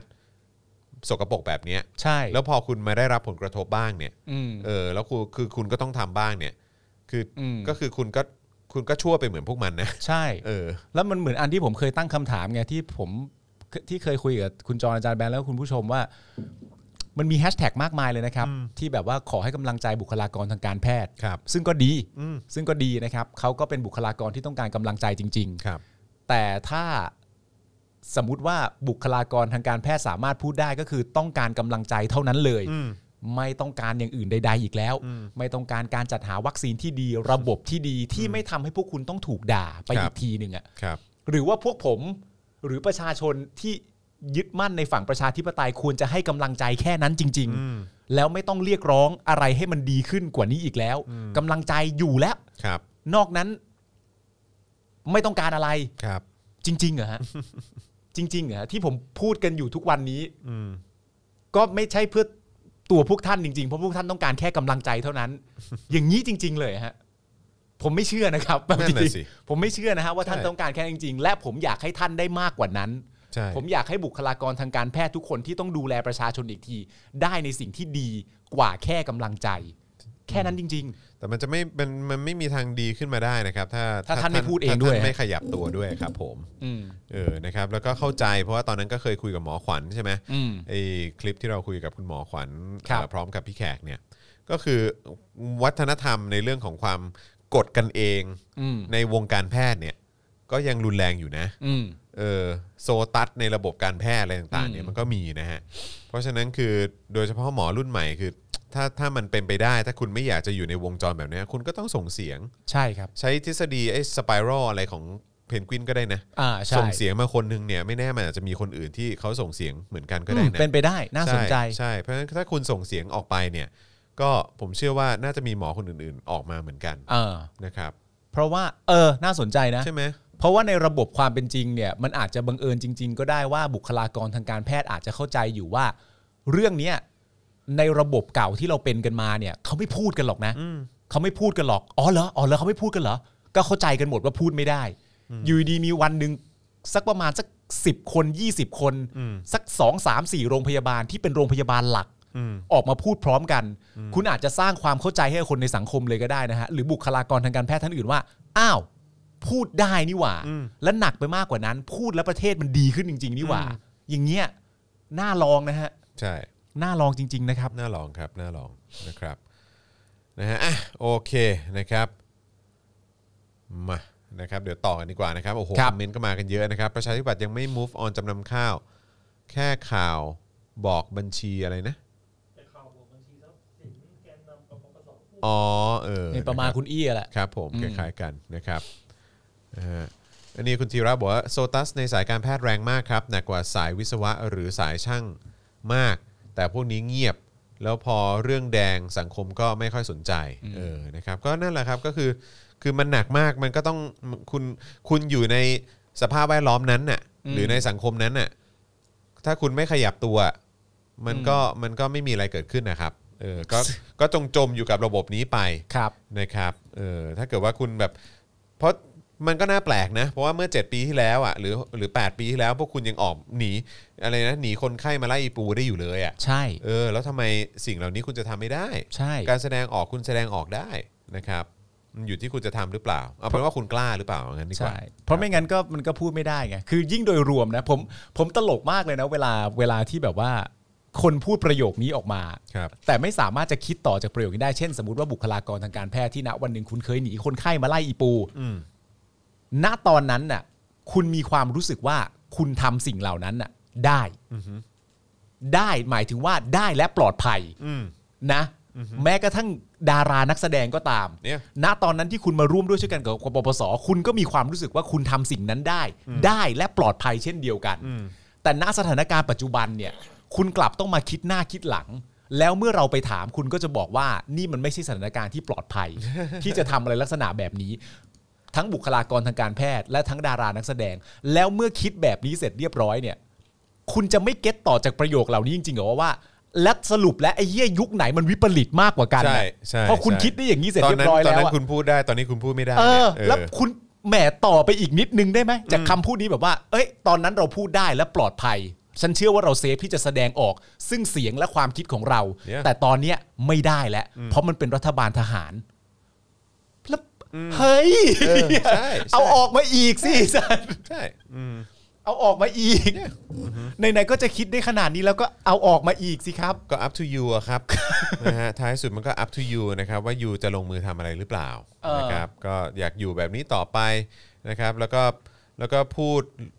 สวยๆ หล่อๆ ไปว่า เออแบบเนี้ยนะเออก็อืมแบบคือหลบอยู่หลังคำพูดสวยๆ หล่อๆ ไปอ่ะผมว่ามันไม่ได้ช่วยอะไรอะครับ ไม่ได้ช่วยฮะ นะครับ คุณก็จะเป็นตัวละครที่ไม่เรียนรู้เหมือนคุณอี้อะครับ ใช่นะครับ นะฮะอ่ะโอเค ต่อกันดีกว่านะครับ จริง ๆ แล้วมีประเด็นเกี่ยวเรื่องที่เพื่อไทยเขาออกมาเทียบเนอะหนี่สาธารณะยุคประยุทธ์แล้วก็ทักษิณเนยนะครับ ครับ แต่คงไม่ต้องพูดอะไรเยอะก็เพราะว่าคือยุคนี้มันก็สูงสุดแล้วนะครับ ครับ นะฮะคือก็ไม่รู้จะเปรียบเทียบไปทำไมนะครับเพราะคือคือผมว่าสังคมมันชี้ชัดอยู่แล้วนะครับ ครับ ว่าว่าว่าใครเป็นนายกที่เอาตรงๆ ก็คือมีคุณภาพกว่ากันนะครับ ครับ นะฮะเอ่องั้นเรามาที่ประเด็นเรื่องของเอ่อเงินกู้ที่เพิ่มมา 5 แสนล้านบาทดีกว่า เออ รัฐบาลเขาบอกว่ามันจะกระตุ้นเศรษฐกิจได้ 1.5%ใน 2 ปีเลยนะ ครับครับนายอาคมเติมพิทยาภัยศิษฐ์ครับรัฐมนตรีกระทรวงการคลังนะครับ เปิดเผยว่าพรกกู้เงินฉบับที่ 2 กรอบวงเงินไม่เกิน 5 0 0แสนล้านเนี่ยจะสามารถช่วยกระตุ้นเศรษฐกิจได้ 1.5%ครับจากค่าดการณ์เศรษฐกิจในปี 64 ขยายตัว 1.5ถึง2.5% ครับ นะครับอันนี้เป็นตัวเลขจากทางกระทรวงการคลังนะครับ ครับ นะฮะเพราะฉะนั้นเราก็ต้อง เชื่อ ฟังหูไว้หูนะครับ สำหรับผมนะฟังหูไว้หู เออ นะครับเพราะรัฐรัฐนี่ก็จะชอบคาดหวังอะไรเกินความเป็นจริงอะนะครับ ครับ เออ นะฮะ ก็ นั่นแหละ โดยระบุว่าปีที่แล้วสภาพัฒน์คาดว่าเศรษฐกิจไทยจะติดลบ 8% ครับ เมื่อมีมาตรการเข้ามาช่วยกระตุ้นเศรษฐกิจก็ติดลบน้อยลง ตอนนี้ติดลบ 6% อืม นะฮะ ฉะนั้น คือจากที่คาดการณ์ว่าน่าจะติดลบ 8% ครับ ก็ติดลบเหลือ 6%เ ม ออ นะครับ อันนี้คือเขาบอกว่า ดีจัง ก็ดีนะ อะไรอย่างเงี้ยนะครับ ในปีนี้ประมาณการเศรษฐกิจขยายตัวเป็นบวกนะครับ โดยคำนวณจากคาดการณ์ 1.5 ถึง 2.5%ก็จะสามารถกระตุ้นเศรษฐกิจได้เพิ่มขึ้น 1.5%ส่วนการกู้เงินนั้นเนี่ยจะทยอยกู้ตามความจำเป็นไม่ได้กู้มาในคราวเดียว ครับ โดยสำนักงานบริการหนี้สาธารณะนะครับจะดำเนินการกู้เงินอย่างระมัดระวัง ซึ่งการกู้เงินดังกล่าวจะทำให้หนี้สาธารณะต่อ GDP อยู่ที่ 58.56% ครับ แล้วก็อย่าลืมนะครับว่ากรอบเพดานนะฮะของกรอบหนี้สาธารณะเนี่ยกำหนดไว้ที่ 60%นะครับตอนนี้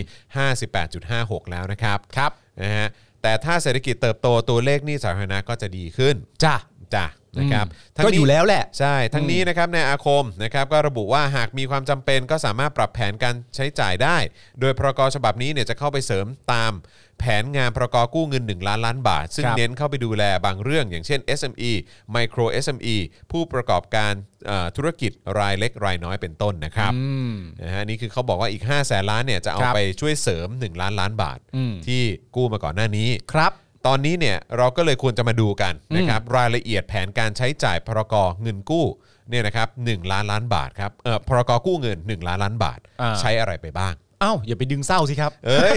ไม่ก็เขาบอกว่าอ่ะห้าแสนเนี่ยจะเอามาเสริมนะ แล้ว อ่า เศรษฐกิจจะขยายตัวได้อีกตั้ง 1.5%แน่โอ้อะไรอย่างเงี้ยนะครับ ถ้าเชื่อนะ อ่าถ้าเชื่อนะครับนะฮะแต่คราวนี้มาดูดีกว่าว่าไอ้เงินกู้คราวที่แล้วเนี่ยที่กู้ อ่า ไปเนี่ยนะครับหนึ่งล้านล้านเนี่ยไป อ่า ใช้ทำอะไรบ้าง อ๋อเป็นประเด็นที่ดี เพราะว่า ใช่ การที่เราจะดูเงินกู้ในอนาคต ครับ เราควรจะดูเงินกู้ในอดีตเสีย ที่ ก่อน ถูกใช้ไป อ่า อ่านะครับ โอเคน ายดนุชาพิชยนันท์นะครับ เลขาธิการสำนักงานสภาพัฒนาการเศรษฐกิจและสังคมแห่งชาติเปิดเผยว่าพรกกู้เงิน 1 ล้านล้านบาทที่ผ่านมาเนี่ย มีการอนุมัติตามแผนงานแล้วก็ใช้จ่ายครบถ้วนแล้ว ตอนนี้เนี่ยเบิกจ่ายไป 79.88% ครับ นะครับ มันก็เลยมีความจำเป็นต้องกู้เพิ่ม มันจะหมดอยู่แล้วไง ใช่ อี ก็เลย ก ต้อง 20%ก็หมดแล้ว ใช่นะครับ โดยแผนการจ่าย 79.88%ของวงเงิน 1 ล้านล้านบาทเนี่ยแบ่งเป็น 3 ด้านก็คือ ครับ ด้านสาธารณสุข อนุมัติไปแล้ว 2.58 หมื่นล้านบาทนะครับ อืม ก็ 25,000 ล้านบาทนะเนอะ ครับ ในโครงการเพื่อการแพทย์และก็สาธารณสุขเพื่อป้องกันการระบาดของโควิด อืม -19 ตอนนี้เหลืออีกประมาณ 1.9 หมื่นล้าน อืม หมื่น 19,000 ล้านบาท 19,000ล้าน อ่นะครับตอนนี้ใช้ไป 25,000 ล้าน ครับ ยังเหลือให้อีก 19,000 ล้านบาท อืม 2นะครับแผนงานเพื่อการเยียวยาอนุมัติไป 6.6 แสนล้านบาท ครับ อันนี้เยียวยานะ อืม ในโครงการเราไม่ทิ้งกัน ไอ้ โครงการเยียวยากลุ่มเกษตรกร ครับ โครงการเราชนะ นี่ โดยระบุว่าประชาชนที่ได้รับการช่วยเหลือกว่า 40 ล้านคนเนี่ยนะครับในแต่ละรอบนะครับ อืม อืมเราได้ไหมเราก็ไม่ได้นะ เราไม่ได้เราไม่ได้เา นะ ไม่ ค ได้ รับสามนะครับแผนการฟื้นฟูเศรษฐกิจครับนะฮะอันนี้ อืม ฟื้นฟูเศรษฐกิจ นะ อนุมัตินะครับ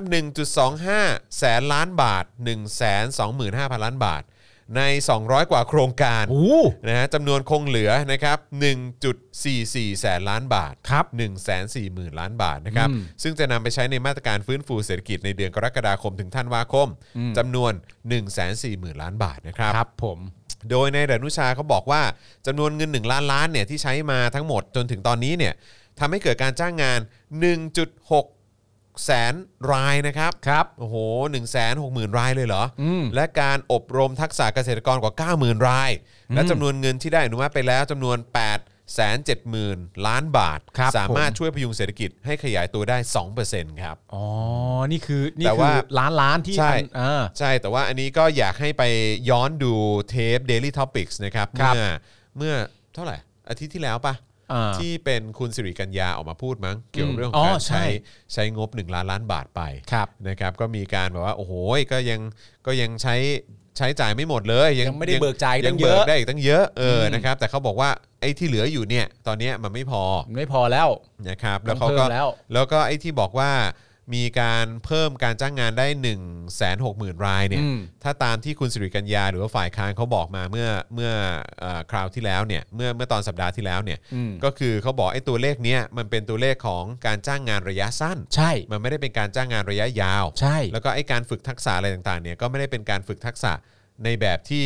จะเอาไปแบบเหมือนเข้าสู่ตลาดแรงงานได้แบบอย่างมีประสิทธิภาพขนาดนั้น อืม เออเพราะว่ามันก็เป็นแบบทักษะอะไรต่างๆ ที่ที่มันไม่ได้มีมูลค่าขนาดนั้นน่ะ มันระยะสั้นนั่นแหละครับ ใช่ อืม นะครับเพราะฉะนั้นคือไอ้ตัวเลขที่คุณบอกว่าโอ้ยได้อย่างนั้นได้อย่างนี้เนี่ย อืม ผมว่าฟังหูไว้หูก็ดีนะครับ ก็ดีนะครับ นะฮะเอาข้อมูลของทางภาครัฐมาอ่ะกลางไว้แล้วก็ไอ้สิ่งที่ฝ่าย อ่า ค้านเขาก็ไปพยายามสรรหามาเนี่ยนะ ใช่ ครับนะก็เอามาเปรียบเทียบกันดูหน่อยก็ดีเหมือนกันนะครับ ผมว่ามันเป็นข้อมูลต่อเนื่องครับ ครับ คุณจะเริ่มต้นฟังจากทางฝั่งภาครัฐ อันเนี้ยก่อนก็ได้ อืม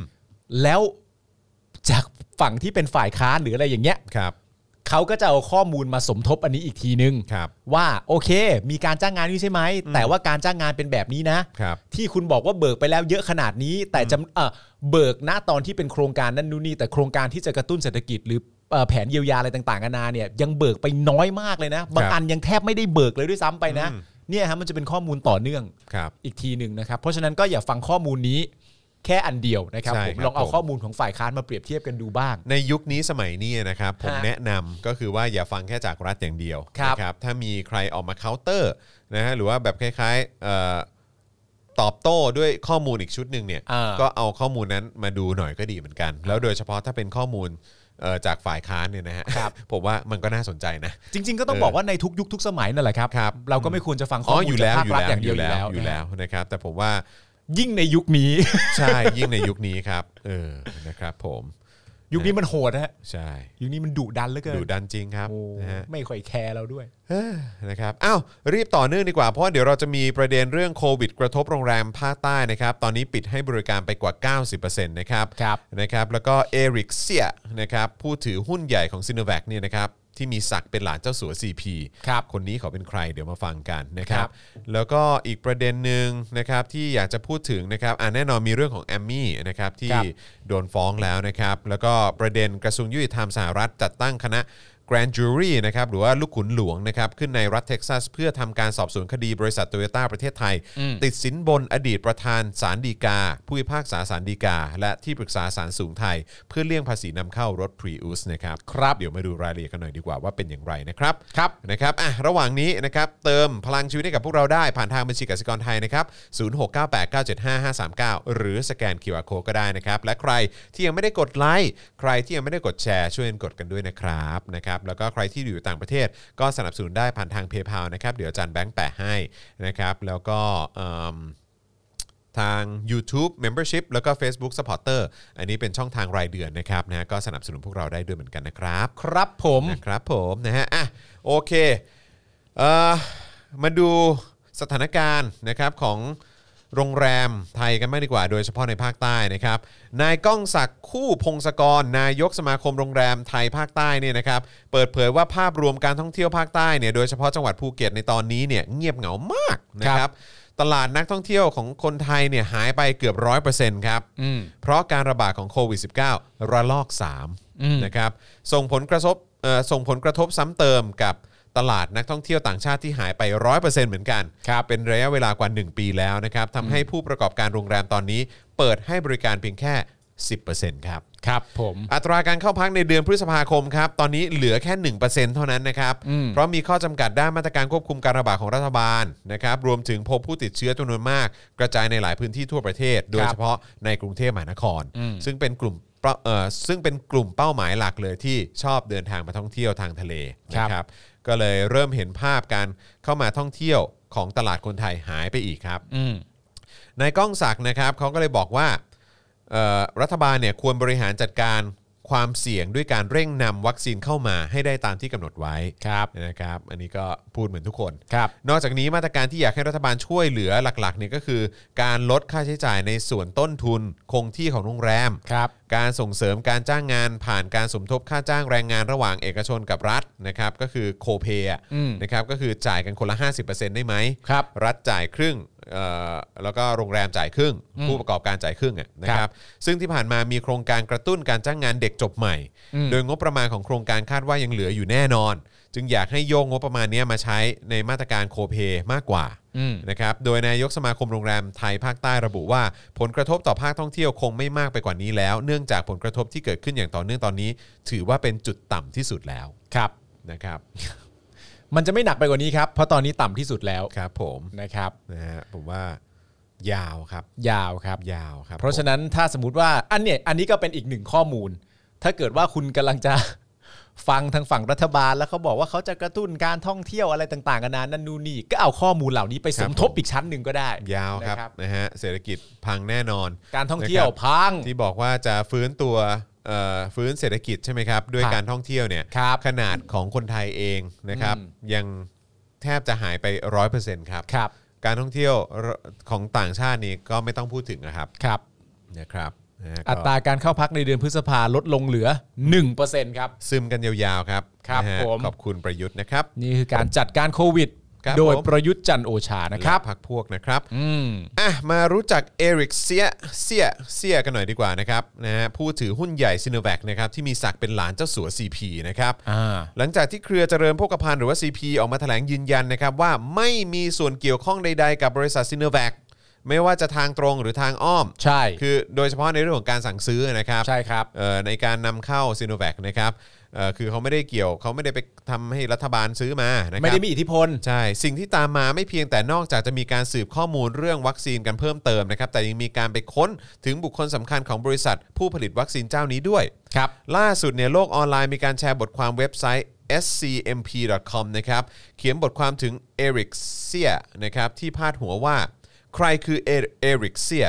ผู้ที่เป็นมหาเศรษฐีที่รวยกว่าโดนัลด์ทรัมป์เพียงชั่วข้ามคืนนะครับโดยระบุว่าเอริกเซียเนี่ยนะครับได้รับมรดกเป็นหุ้นในบริษัทซิโนไบโอฟาร์มาซูติคอล กลุ่มบริษัทเวชภัณฑ์รายใหญ่ของฮ่องกง ที่มีการบริการวิจัยและผลิตแบบครบวงจรในมูลค่ากว่า 3,800 ล้านเหรียญสหรัฐนะครับ คิดเป็นเงินไทยราวแสนล้านบาทจากพ่อแม่ของเขานะครับ คือได้หุ้นนะครับมูลค่าแสนล้านบาทจากพ่อแม่นะครับ ครับผม นะฮะก็เลยกลายเป็นมหาเศรษฐีในชั่วข้ามคืนนะครับ และยังมีการสืบข้อมูลและพบว่าตระกูลเซี่ยเนี่ยมีสองสาย คือสายประเทศจีน และสายประเทศไทย อืม ต้นตระกูลคือเซี่ยอี้ชูขหาบดีเมืองซ่านโถนะครั ครับ บ ซึ่งเป็นพ่อของเซี่ยเจิ้งหมิน และเซี่ยกัวหมินนะครับ ก็คือนายธนินทร์จิรวนนท์ อ่า นายเซี่ยเจิ้งหมินเนี่ยเป็นพี่น้องของเซี่ยกัวหมินนะครับ ก็คือคุณธนินเนี่ยนะครับ ครับ มีบุตรชายคือเซี่ยปิง ซึ่งเซี่ยปิงเองเนี่ยนะครับก็ได้มีลูกชายนามว่าเอริก อ่าโอเค เข้าใจแล้ว นั่นก็เท่ากับว่า คุณธนินเจรวนนท์เนี่ยที่มีศักดิ์เป็นลุงหรืออานะครับอันนี้เราผมไม่แน่ใจนะค ค รั รั บบ นะฮะของเซียปิงนะครับพ่อของเอริกเซียเนี่ยนะครับก็จะมีศักดิ์เป็นคุณปู่ของเอริกเซียผู้ถือหุ้นใหญ่นะครับของซิโนไบโอฟาร์มาซูติคอลนั่นเอง อ่าก็คือเป็นคุณปู่ ใช่ คุณปู่ของคุณเอริก ใช่ อืม นะครับน่าสนใจนะครับเอ่อหากย้อนกลับไปเมื่อวันที่ 6 มกราคมนะครับจะพบได้ว่าเว็บไซต์ VRCP ของเครือเจริญโภคภัณฑ์เนี่ยนะครับได้เผยแพร่บทความเรื่องทำไมคนไทยถึงได้ใช้วัคซีนโควิด -19 โคโรนาแวคโดยบทความเนี่ยอธิบายถึงรายละเอียดของตัววัคซีนนี้รวมถึงความสะดวกต่างๆ ในการขนส่งและการเก็บรักษา โดยระบุว่าจากเหตุผลในด้านการเก็บรักษาและการขนส่งทำให้เราสามารถตั้งสมมติฐานได้ว่า การเลือกซื้อวัคซีนโคโรนาแวคจากบริษัท ซิโนแวคไบโอเทคอาจเป็นผลดีมากกว่าในการแจกจ่าย วัคซีนให้ครอบคลุมทุกพื้นที่ของประเทศไทย แต่ก็เป็นที่น่าเสียดายว่าประเทศไทยสั่งซื้อมาได้เพียง 2 ล้านโดส เท่านั้นจากกำลังผลิต 300 ล้านโดสต่อปีครับ ืม นะครับ หมายถึงตัวบริษัทซีโนแวคไบโอเทคเนี่ย ครับ ผลิตได้ 300 ล้านโดสต่อปี ใช่แต่ก็น่าเสียดายนะ ประเทศไทยสั่งมาได้แค่ 2 ล้านโดสเท่านั้น โอ้นี่ถ้าสั่งได้เพิ่มอีกก็จะครอบคลุม ครับผม คนไทยได้มากกว่านี้นะ แต่ ครับ ก็ ผม อย่างที่ CP เขาก็ได้ระบุไปนะครับว่าเขาก็ไม่เกี่ยวข้องกันนะครับ อ๋อไม่เกี่ยว กับ ฮะ การสั่งซื้ออันนี้ ครับ แม้ว่าจะมีหลานหรืออะไรก็ตามที่ถือหุ้นอยู่ใน ใช่ อีกบริษัทหนึงอะไรอย่างเงี้ยก็ ใช่ ก็เขาบอกว่าในในทางบริษัทคือเขาไม่เกี่ยวกันหรือว่า ใช่ ในอะไรต่างๆ ในทางทุก ๆ อย่างอ่ะคือเขาไม่เกี่ยวกันนะครับ ใช่ใช่ผมเข้าใจแต่หมายถึง ว่า การที่เราเอาข้อมูลนี้มาบอกเนี่ย มันก็ไม่ได้มันก็ไม่ได้แปลว่าทำให้เขาเกี่ยวมากขึ้นนะครับ เขาก็ยังคงไม่เกี่ยวเหมือนเดิมมาแหละ เขาเรียกว่าเป็นเรื่องน่ารู้แล้ว เป็น กัน เป็นเรื่องน่ารู้ เออเป็นเรื่อง ะค น่า บผม รู้แล้วกันที่เอามาแชร์นะค ให้ รับ คิดซะว่าเป็นอย่างนี้แล้วกันครับ อัตราชีวประวัติ อ่ะใช่ใช่ ของ ใช่ ท่านเจ้าสัว ใช่ใช่ นะครับผม ใช่ ว่า ใช่ เอ้ยท่านเจ้าสัวเนี่ยนอกจากตัวท่านเองจะร่ำรวยเป็นมหาเศรษฐีแล้วเนี่ย ครับ หลานของเขา ครับ ซึ่งท่านเจ้าสัวมีศักดิ์เป็นคุณปู่ของคุณเอริกเนี่ยคุณเอริกก็รวยไม่ใช่น้อยเหมือนกัน ครับ นะครับผมแล้วก็มีหุ้นส่วนอยู่ในซิโนไบโอฟาร์มาซูติคอล ใช่ นะครับ ครับผม ทั้งทางตรงและทั้งทางอ้อม ก็ไม่ได้มีความเกี่ยวข้องเลยนะครับ ในการนำในการสั่งเอ่อ ครับ ซิโนแวคเข้ามาในประเทศไทยนะครับ ใช่ครับ นะฮะ ผม CP ไม่ได้เกี่ยวข้องนะครับ เมื่อกี้รู้สึกว่าตอนต้นๆจะมีคุณผู้ชมมาบอกว่าจริง ๆ เสีย เสียใช่ไหม ไม่ใช่หมายถึงว่าเอ่อเหมือนถ้าเป็นภาษาแต้จิ๋วก็อาจจะเป็นคำว่าเจียเนี่ยแหละ อ๋อเจียใช่ไหมฮะ เอออ๋ อ๋อครับผม แล้วก็กลายมาเป็นเจยรวนนท์หรือ อ๋อ เปล่า ครับผม อ่า เออนะครับ โอเค ชอบชอบความไม่เกี่ยวข้องเหล่านี้ฮะ ครับผม เป็นข้อมูล เล่าสู่กันฟังเฉยๆครั ข้อบ มูลประกอบแล้วกันให้มันต่อเนื่องจากจากเมื่อวานเพราะเมื่อวานเราก็ย้ำชัดไปแล้วว่าไอ้มันไม่เกี่ยวนะ อืม วันนี้ก็เลยมาให้ข้อมูลเพิ่มเติม แต่ก็ยังย้ำเหมือนเดิมว่าก็ไม่เกี่ยวอยู่ดีแหละนะ ตอกย้ำอีกครั้งหนึ่ง อ่า ไงเออนะครับ ครับ นะฮะอ่ะคราวนี้มาที่ประเด็นของแอมมี่บ้างดีกว่านะครับนะฮะก็มีรายงานนะครับว่าสำนักงานอายการพิเศษฝ่ายคดีอาญา 5 ยื่นฟ้องนายชัยอมรแก้ววิบูลย์พันธ์หรือแอมมี่เดอะบอทตัมบลูนะฮะ ครับ ในฐานความผิดร่วมกันเอ่อนะฮะตามเอ่อเอ่อเขาเรียกว่าหมิ่นสถาบันนะครับร่วมกันวางเพลิงเผาทรัพย์ผู้อื่น และนำเข้าสู่ระบบคอมพิวเตอร์ ซึ่งข้อมูลคอมพิวเตอร์อันเป็นความผิดเกี่ยวกับความมั่นคงแห่งราชอาณาจักรนะครับโดยคำฟ้องบรรยายพฤติการว่าเมื่อวันที่ 28 กุมภาพันธ์เวลากลางคืนจำเลยกับพวกอีก 2 คน ที่ยังไม่ได้นำตัวมาฟ้องและหลบหนีได้บังอาจร่วมกันวางเพลิง บริเวณหน้าเรือนจำกลางคลองเปรม แขวงลาดยาวเขตจตุจักรกรุงเทพ ซึ่งเป็นทรัพย์สินของเรือนจำกลางคลองเปรม ได้รับความเสียหายทั้งสิ้น 6 รายการ และค่าติดตั้ง 1 รายการรวมความเสียหายทั้งสิ้น 60,000 บาท อีกทั้งจำเลยได้บังอาจนำเข้า และเผยแพร่สู่ระบบคอมพิวเตอร์ เป็นภาพที่ไฟกำลังลุกไหม้ที่ประดิษฐานติดตั้งอยู่บริเวณหน้าเรือนจำกลางคลองเปรม และมีการพิมพ์ข้อความไม่บังควร เผยแพร่ในที่ เผเผยแพร่ในบัญชี Facebook ซึ่งเปิดเป็นบัญชีสาธารณะ ประชาชนทั่วไปสามารถเข้าถึงได้ โดยภายหลังยื่นฟ้องนะครับศาลนัดสอบคำอีกครั้งในวันที่ 27 พฤษภาคมเวลา 9 โมงนะครับนะครับ ก็คือ ผม วันนี้เนาะนะครับ อืม นั่นแหละครับเพราะฉะนั้นก็ต้องติดตามกันต่อไปนะครั ครับ บ ก็ในกรณีของแอมมี่แล้วก็ยังมีท่านอื่น ๆด้วยนะครับ มีคนอื่นๆด้วยที่ตอนนี้ก็ยัง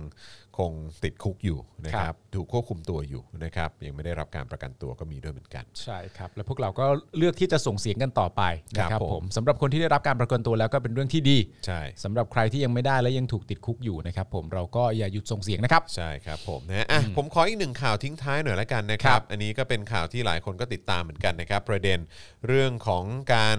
เรื่องของคดีนะครับที่สหรัฐอเมริกานะครับนะฮะเอ่อในประเด็นที่บริษัทโตโยต้าประเทศไทยติดสินบน อดีตประธานสารดีกา ผู้พิพากษาศาลฎีกา และที่ปรึกษาศาลสูงไทยนะครับในการเลี่ยงภาษีนำเข้ารถพรีอูสนั่นเองนะครับ ครับ นี่เป็น ผม คดีที่ที่เขากำลังเอ่อจัดตั้งคณะลูกขุน หรือว่าเป็น grand jury ขึ้นมาที่ ครับ รัฐเท็กซัสนะครับ หลังจากที่เมื่อช่วงเดือนมีนาคมนะครับถึงเมษายน 64 นะครับมีการสืบสวนปมการจ่ายสินบนจากบริษัทสาขาของ Toyota Motor Corp นะครับในไทยให้แก่ผู้พิพากษาจนปรากฏเป็นข่าวไปทั่วโลกเลยนะครับ เพราะตัวละครสำคัญในการสืบสวนครั้งนี้เนี่ยด้านหนึ่งเป็นทั้งบริษัทรถยนต์ยักษ์ใหญ่ และอีกด้านหนึ่งนะครับคือคนในสถาบันตุลาการ ซึ่งกำลังถูกตั้งคำถามถึงความเป็นอิสระและจรรยาบรรณในการทำหน้าที่นะครับ ครับ ถ้าเกิดจำกันได้นะครับการสืบสวนดังกล่าวเนี่ยส่วนหนึ่งพุ่งเป้ามาที่การตรวจสอบว่าเอ่อสาขาของบริษัท Toyota m o t o r เนี่ยได้จ่ายสินบน ผู้พิพากษาและเจ้าหน้าที่รัฐของไทย เพื่ออำนวยความสะดวกในการเลี่ยงภาษีนำเข้า ชิ้นส่วนรถยนต์ Toyota Prius ของบริษัท Toyota m o t o r ประเทศไทยจำกัดเป็นมูลค่า 350 ล้านเอ่อดอลลาร์สหรัฐ หรือประมาณ 11,000 ล้านบาท ครับ ระหว่างปี 53ถึง55 หรือไม่ อืม ณเวลานั้นเนี่ยหลังโตโยต้าได้รายงานถึงความเป็นไปได้ของการละเมิดกฎหมายต่อต้านสินบนนะครับซึ่งเกี่ยวข้องกับบริษัทสาขาแห่งหนึ่ง สัญชาติไทย ต่อตลาดหลักทรัพย์ของสหรัฐ และกระทรวงยุติธรรมสหรัฐนะครับนายสุริยันหงส์วิไลโฆษกสารยุติธรรมก็ได้ออกมาแถลงชี้แจงนะครับว่าเมื่อวันที่ 3 เมษายน เนี่ยนะครับ ณ เวลานั้นเนี่ยยังไม่ได้รับข้อมูลหรือสามารถตรวจสอบได้อย่างแน่ชัดว่า ผู้พิพากษาท่านใดกระทำการอันเป็นการทุจริตต่อหน้าที่ ไม่ว่าจะเกี่ยวข้องกับการรับสินบนหรือไม่ ขอตรวจสอบข้อมูลให้ชัดเจนซะก่อน เนื่องจากการแอบอ้างหรือการกล่าวหาว่า อาจจะมีการจ่ายสินบนให้กับผู้พิพากษาเป็นเรื่องที่เกิดขึ้นอยู่เสมอ อาจจะไม่มีมูลความเป็นจริง อืม แต่หากจริงศาลยุติธรรมโดยคณะกรรมการตุลาการศาลยุติธรรมก็จะดำเนินการตรวจสอบและลงโทษอย่างเด็ดขาด ครับ นะครับกระทั่งล่าสุดวันนี้เนี่ยนะครับเว็บไซต์ law 360นะครับซึ่งรายงานข่าวด้านกฎหมายและบทวิเคราะห์เกี่ยวกับคดี นโยบายและการทำสัญญาในสหรัฐเนี่ยนะครับและตามติดกรณีนี้มาตลอดเนี่ยนะครับเขาก็บอกว่ากระทรวงยุติธรรมสหรัฐเนี่ยได้จัดตั้งคณะลูกขุนหลวง หรือว่าเป็น grand jury นะครับขึ้นในรัฐเท็กซัส ครับ เพื่อทำการสอบสวนคดี บริษัทโตโยต้าประเทศไทยติดสินบน อดีตประธานสารดีกา ผู้พิพากษาสารดีกา และที่ปรึกษาสารสูงไทย เพื่อเลี่ยงภาษีนำเข้ารถพรีอุส อืม โดยรายงานของลอ360เนี่ยระบุว่าโตโยต้าอ้างข้อตกลงระหว่างประเทศในการต่อสู้ จนหลุดคดีในชั้นอุทธรณ์แต่กรมศุลกากรยื่นดีกา ระหว่างนั้นบริษัทแม่โตโยต้าในญี่ปุ่นได้ว่าจ้างสำนักงานกฎหมายวิลเมอร์เฮลนะครับทำการสืบสวนภายในบริษัทโตโยต้าไทย แจ้งว่าสงสัยทนายของบริษัทติดสินบนผู้พิพากษาครับ อืม เขาเขาทำการสอบสวนภายในแล้วก็พบว่าเขาสงสัยว่าทนายของบริษัทเนี่ยจะติดสินบนผู้พิพากษา อืม นะครับบริษัทโตโยต้าจึงรายงานการสืบสวนต่อตลาดหลักทรัพย์ และกระทรวงยุติธรรมสหรัฐ อันเป็นที่มาของการเอ่อจัดตั้งคณะลูกขุนดังกล่าว ครับ ในมลรัฐพื้นที่สำนักงานใหญ่บริษัทโตโยต้าอเมริกาตั้งอยู่นะครับโดยในรายงานเอ่อมีการเปิดเผยชื่อผู้พิพากษาไทยที่เกี่ยวข้องนะครับ อืม เอาละครับ เอาละครับผม เออ นะครับ โตโยต้าประเทศไทยว่าจ้างสำนักทนายอันนานนท์นะครับนะ ครั ฮะ บ เป็นตัวแทนต่อสู้คดี โดยมีการติดต่อกับผู้พิพากษาระดับสูงของไทย โตโยต้าจ่ายค่าจ้างไป 540 ล้านบาท สัญญาจะจ่ายอีก 270 ล้านเมื่อโตโยต้าชนะอุทธรณ์ครับ นู้ อันนี้เป็นรายละเอียดที่เขาเขียนมานะครับ ครับ และระบุว่าเจ้าหน้าที่หน่วยสืบสวนของรัฐบาลกลางเนี่ยนะครับสหรัฐกำลังพยายามจะค้นหาความจริงว่าบริษัทโตโยต้าจ่ายค่าสินบนให้แก่ผู้พิพากษาไทยหรือเปล่า อืม ไม่ว่าโดยทางตรงหรือผ่านสำนักนะฮะสำนักทนายอนานนท์นะครับ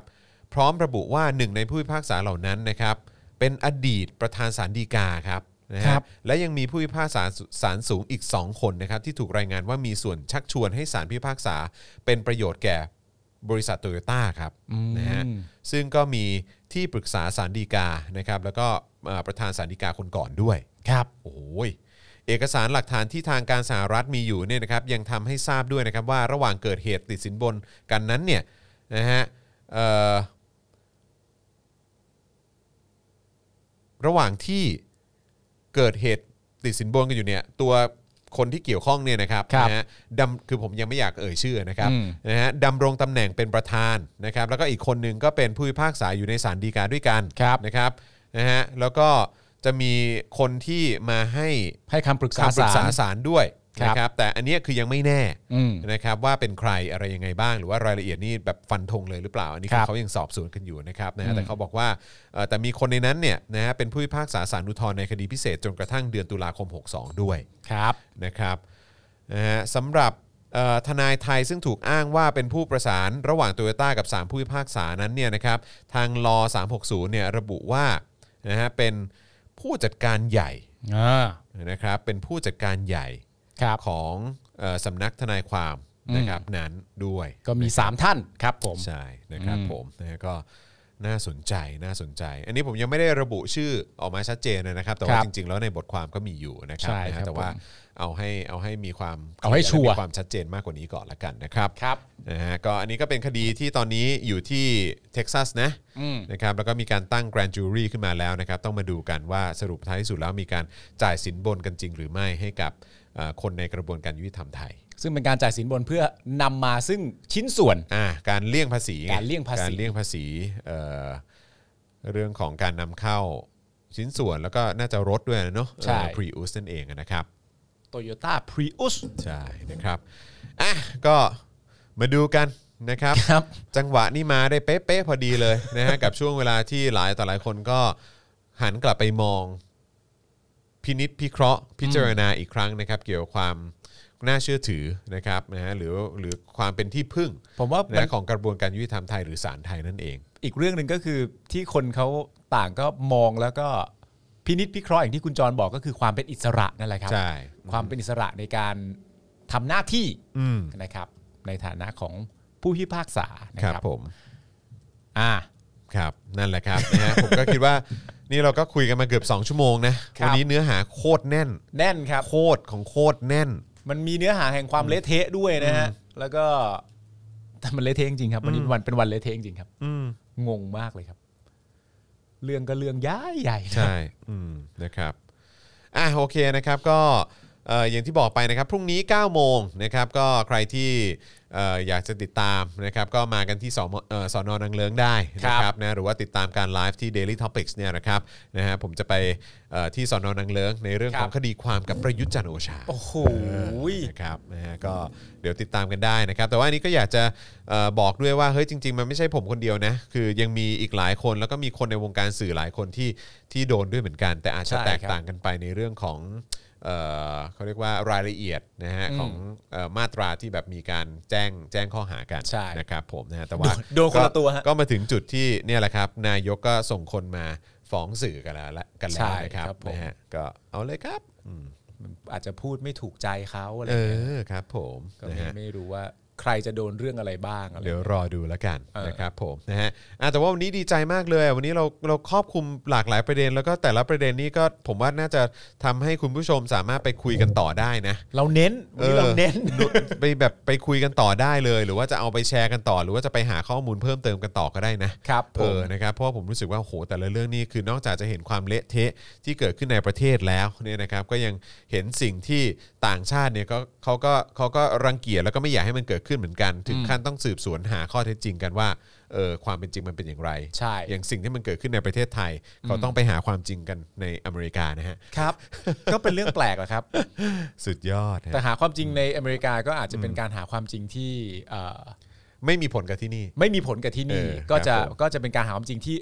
อาจจะแบบเข้าประเด็น ใช่ อ่ะ อืมครับผ ไม่ ม ได้ต้องเกรงอกเกรงใจใครมากนัก ครับผม นะครับผม เออ ความเป็นอิสระสูง ครับผม นะฮะ สุดยอดเลยครับอ่ะใครที่เอ่อดูแล้วแล้วก็รู้สึกว่าเฮ้ยเทปวันนี้โอ้โหสนุกเนื้อหาแบบโอเคชอบอะไรแบบนี้เนี่ยนะครับก็สนับสนุนพวกเราได้นะครับ ผ่านทางบัญชีกสิกรไทย 0698975539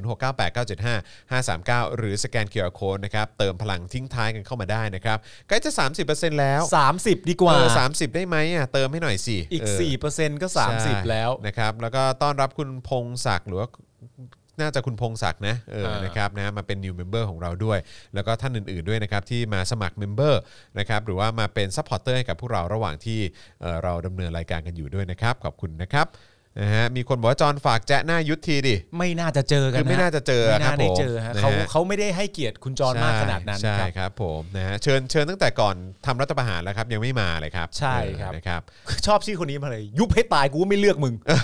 ยุบให้ตายกูก็ไม่เลือกมึงบอกว่า บอลุกว่างโทนี่ซื้อสารเท็กซัสไปแล้วหรือเปล่าเนี่ย ตัวแสบจริง เออ ๆโทนี่เนี่ย นะคุณอัครเดชบอกว่าเอ้ยพี่ที่อเมริกานี่อเมริกาเอ้ยอะไรนะอเมริกาละกันละสินหรือเปล่าเอ้ยอเมริกาละสินหรือเปล่า อเมริกาละสินหรือเปล่า เออครับผมไม่ใช่ฮะ ครับ สหรัฐอเมริกาเลยครับเออนะครับ อย่างนี้ที่แฟรงก์ก็แฟรงก์ทนอย่างเงี้ยเหรอฮะ เออแฟ รงค์แฟรงค์ทอน Frankton แฟรงค์ทอนเออนะครับอ๋อแล้วก็บอกด้วยนะว่าพรุ่งนี้นะครับก็จะมีเอ่อ